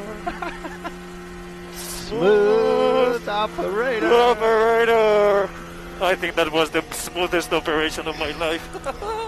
Um momento marcante, momento Total, marcante. total, total. A, a comemoração e o bom, os caras da, da rachando o bico também. Sim, mas assim, a, a última pergunta, pelo menos a última pergunta boa. Quem foi, quem é, quem foi, no caso, o melhor piloto de 2019 fora do G5? Ah, velho, aí complica, né? Aí complica um pouquinho, né? Mas. Não, não é o mais promissor, é o Ah, melhor. O melhor dessa temporada da fora do G5. Ah, vamos lá, vamos lá, vamos lá, vamos lá, porque a gente vai precisar aqui de ajudazinha dos, dos resultados, né? Mas enfim, deixa eu só dar uma olhada aqui no ranking por pilotos, porque foi no caso na, na competição Hamilton, Bottas, Verstappen, Leclerc, Vettel, Gasly. Gasly que também correu pela, pela, pela Red Bull, aí vem Carlos Sainz, Albon, Ricardo, Pérez, Lando Norris, McLaren, é, Kimi Raikkonen pela, pela Alfa Romeo, Huckenberg, Kvyat, Stroll, Magnussen, Giovinazzi, Grosjean, Kubica e Russell. Lembrando que isso ainda pode mudar um pouquinho Aham. na última corrida. Bom, ah, fora do G6, então, esse sim eu vou ficar com o Carlos Sainz. Esse com o Carlos Sainz. Ele foi muito consistente na temporada. O, o, o, o, o ele, ele, ele quebrou mais vezes, ele errou também mais vezes. O Carlos Sainz foi muito constante e a corrida do Brasil para mim foi de- bem recente, claro, mas é, não tinha como não ser. A festa da McLaren, a festa do próprio Norris, a festa de todo mundo lá, para mim isso é, confirma de fato esse, esse bom desempenho dele. Eu assino embaixo. Mas agora a pergunta mais divertida da história. Quem foi o pior piloto fora da Williams? Ah, velho, o Grosjean. É o Grosjean. É, o Grosjean vai, vai, o, piloto, o pior piloto da história, muito provavelmente. Rapaz, nessa, por incrível que pareça, eu queria muito concordar, mas eu vou ter que discordar do tu. Caramba.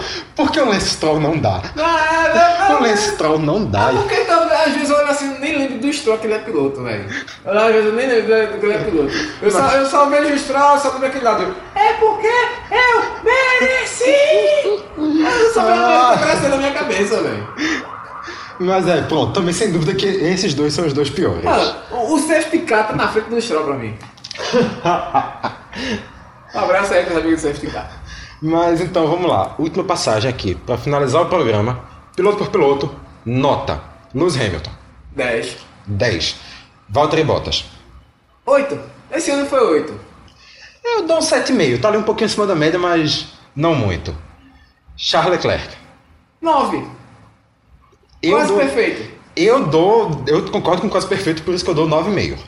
Pode, pode ser. Foi, foi um cara que falou muito pouco na minha visão. Sebastian Vettel. Eita. Vamos lá. Vettel um 6. Vettel um 6. Assina embaixo. Falhou, falhou muito. Falhou muito. Falhou. Mas foi, mas ele também não caiu a ponto de ser abaixo da média dos demais. É, não, não é aquele cara que vai merecer uma nota 3, porque ele pelo menos conseguiu uma vitória. Ele não, e conseguiu a vida pódios. que ele fez na, na Alemanha foi espetacular. Foi sensacional. Ele, ele provou que ele. Não é todo piloto faz aquilo, É, não. ele provou que ele é um bom piloto, só que infelizmente foi de maneira muito pontual. Então não dá realmente para receber uma nota muito alta. Exato. Max Verstappen. Verstappen. 7. Eu acho que ele merece um 8. Sete, Ele, ele faz as merdas dele, mas ainda assim. Não, ele, ele, ele consegue. ele, ele consegue tirar. corridas, ele botou o Hamilton no bolso muitas vezes também esse ano. Sim, eu, eu, eu, eu acabo sendo um pouquinho mais, mais generoso com ele, mas. Eu boto ele atrás do Leclerc, mas na frente do Vettel. Sim, não, aí também quem, quem discordar também tá vendo outra temporada da Fórmula 1. Sim, sim, sim, sim. E. A gente fica até um pouco confuso com quem fazer a dupla da Red Bull, mas vamos pelo final, Alexander É, Albon. Terminou o ano com o Albon. Eu, pronto, eu dou ao Albon a mesma nota que eu dei ao, ao, Verstappen. Eu dou um 7 também. Eu deixo os dois no mesmo patamar porque pra mim foi muito emblemático ele dar um cacete no, no, no Verstappen. Eu concordo contigo no motivo, e é exatamente por isso que também vou dar o Um mesmo 8 a ele. Realmente, assim, pode parecer que eu tô te copiando, mas eu tô pensando nas mesmas coisas antes Não. de você. Então, não tem o que eu fazer. Agora partimos para a quarta colocada, McLaren. Vamos lá, McLaren. Carlos Sainz Jr. Eu dou 7 a cada um, tanto ele quanto o Norris. Eu não vejo um melhor do que o outro, não. Eu vejo eles muito parelhos. Realmente eu. É, é justo, é justo, é justo. Eu vejo o Sainz, pela forma como o Sainz conseguiu se, se superar nessa temporada, eu acho que ele merece um, um meiozinho ali a mais. Aham. Mas é uma coisa realmente de 7,5. Ou se quiser dar 8 e 8 também é, é um, honesto. um mas, 7,5, tipo, 7, sete, sete, um porque 8, aí passa na 7,5. faculdade. É, um 7,5, 7, 8, 7,5, uma coisa nesse, nessa faixa. Realmente não dá pra fugir muito, não. Agora começa a chegar na parte já não tão boa assim da tabela. É, já começa a quando a a gente aí. olha para a Renault e vê o Daniel Ricciardo. Hum, velho. É. 5. 5 dentro da média, ali e tal, sofrendo, mas tirando bom desempenho, pelo menos no que ele pode tirar desse carro, sim. Não pelo piloto. É, a gente tá valendo o piloto, né? é dei nota mais baixa, realmente o, o, a questão é, é o piloto. No final, no final, eu, eu daria até um 6. Eu daria até um 6 pelo piloto. Uhum. O carro, para mim, merece um 2. Merece um 2.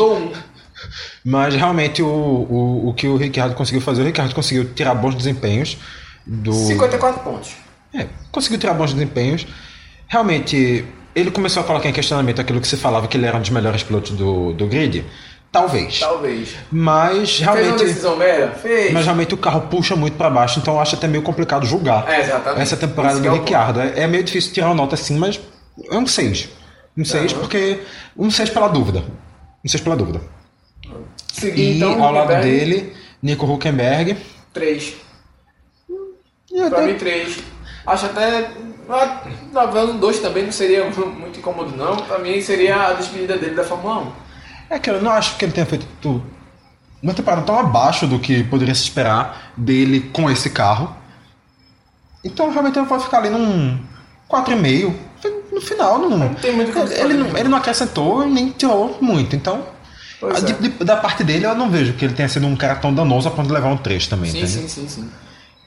Seguindo, a gente tem a Toro Toro Rosso. Rosso. Toro Rosso, agora sim com o Pierre Gasly. Que aí é eu acho que é o mais complicado da nota, porque você olha para dois cenários completamente diferentes, né? Pronto. Mas aí eu vou ficar com o, o- a última resposta dele. Eu vou ficar com 5 também pra ele. Na médiazinha ali, tranquilo. Tipo, ele mostrou que ele pode, se ele tiver determinado, se ele tiver realmente fazendo um bom resultado, ser um bom piloto. É aquilo. Pensando na Red Bull, eu daria um 3. Pensando na Toro Ele Rosso. decepcionou, mas depois ele amenizou a decepção. É, pensando na Toro Rosso, eu daria, sei lá, talvez um 8,5.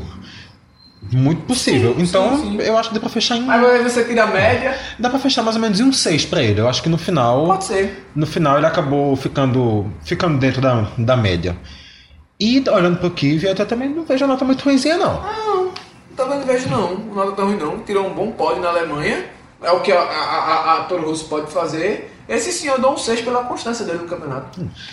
Surpreendendo, porque Kvyat não é uma pessoa de quem a gente espera constância. Sim, muito pelo verdade. contrário, Kvyat, inclusive, o histórico dele. A gente remetia mais a um histórico um pouco de acidente do que de constância, mas esse ano ele, ele se superou. Também eu vejo ele como ano de superação, então, por se mostrar acima do que era esperado, para ele eu dou até um 7. Quem que te via, quem que. Quem- Quem, que, via, quem que te vê. É uma, uma merda, mas a intenção era essa. Nossa, essa foi muito ruim. Foi muito merda. Racing Point, fala de merda, Racing Point. Esse foi.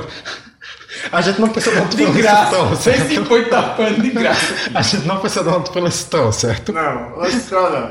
Lance Stroll, Lance Stroll não tá dentro do colégio. Sérgio Pérez. Sérgio Pérez.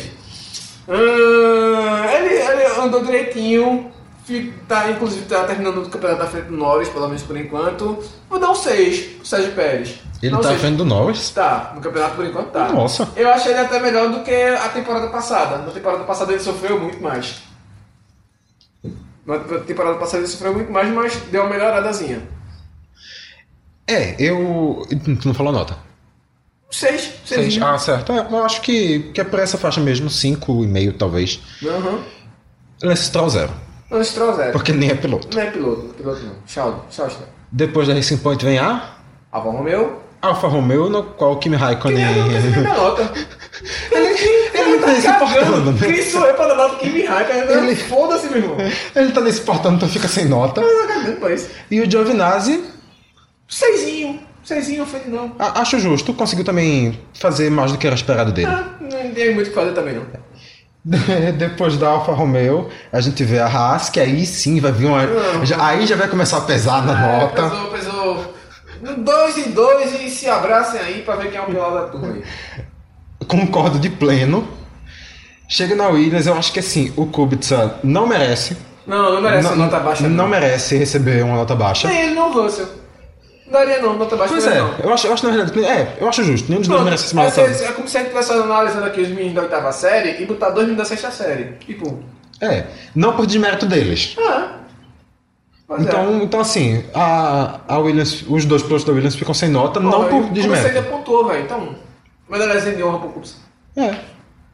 É isso. É eu isso. acho que é isso. Depois de. Acabou o primeiro caixa de grita sobre caixa de grita. Depois daqui duas horas e meia de, de programa, uma análise. Inclusive, qual o nome desse programa? A gente vai fazer alguma piadinha com Caixa de Brita. Você que tá aí escutando, você já viu, mas a gente tá conseguindo fazer alguma piadinha. Ah, eu consegui fazer.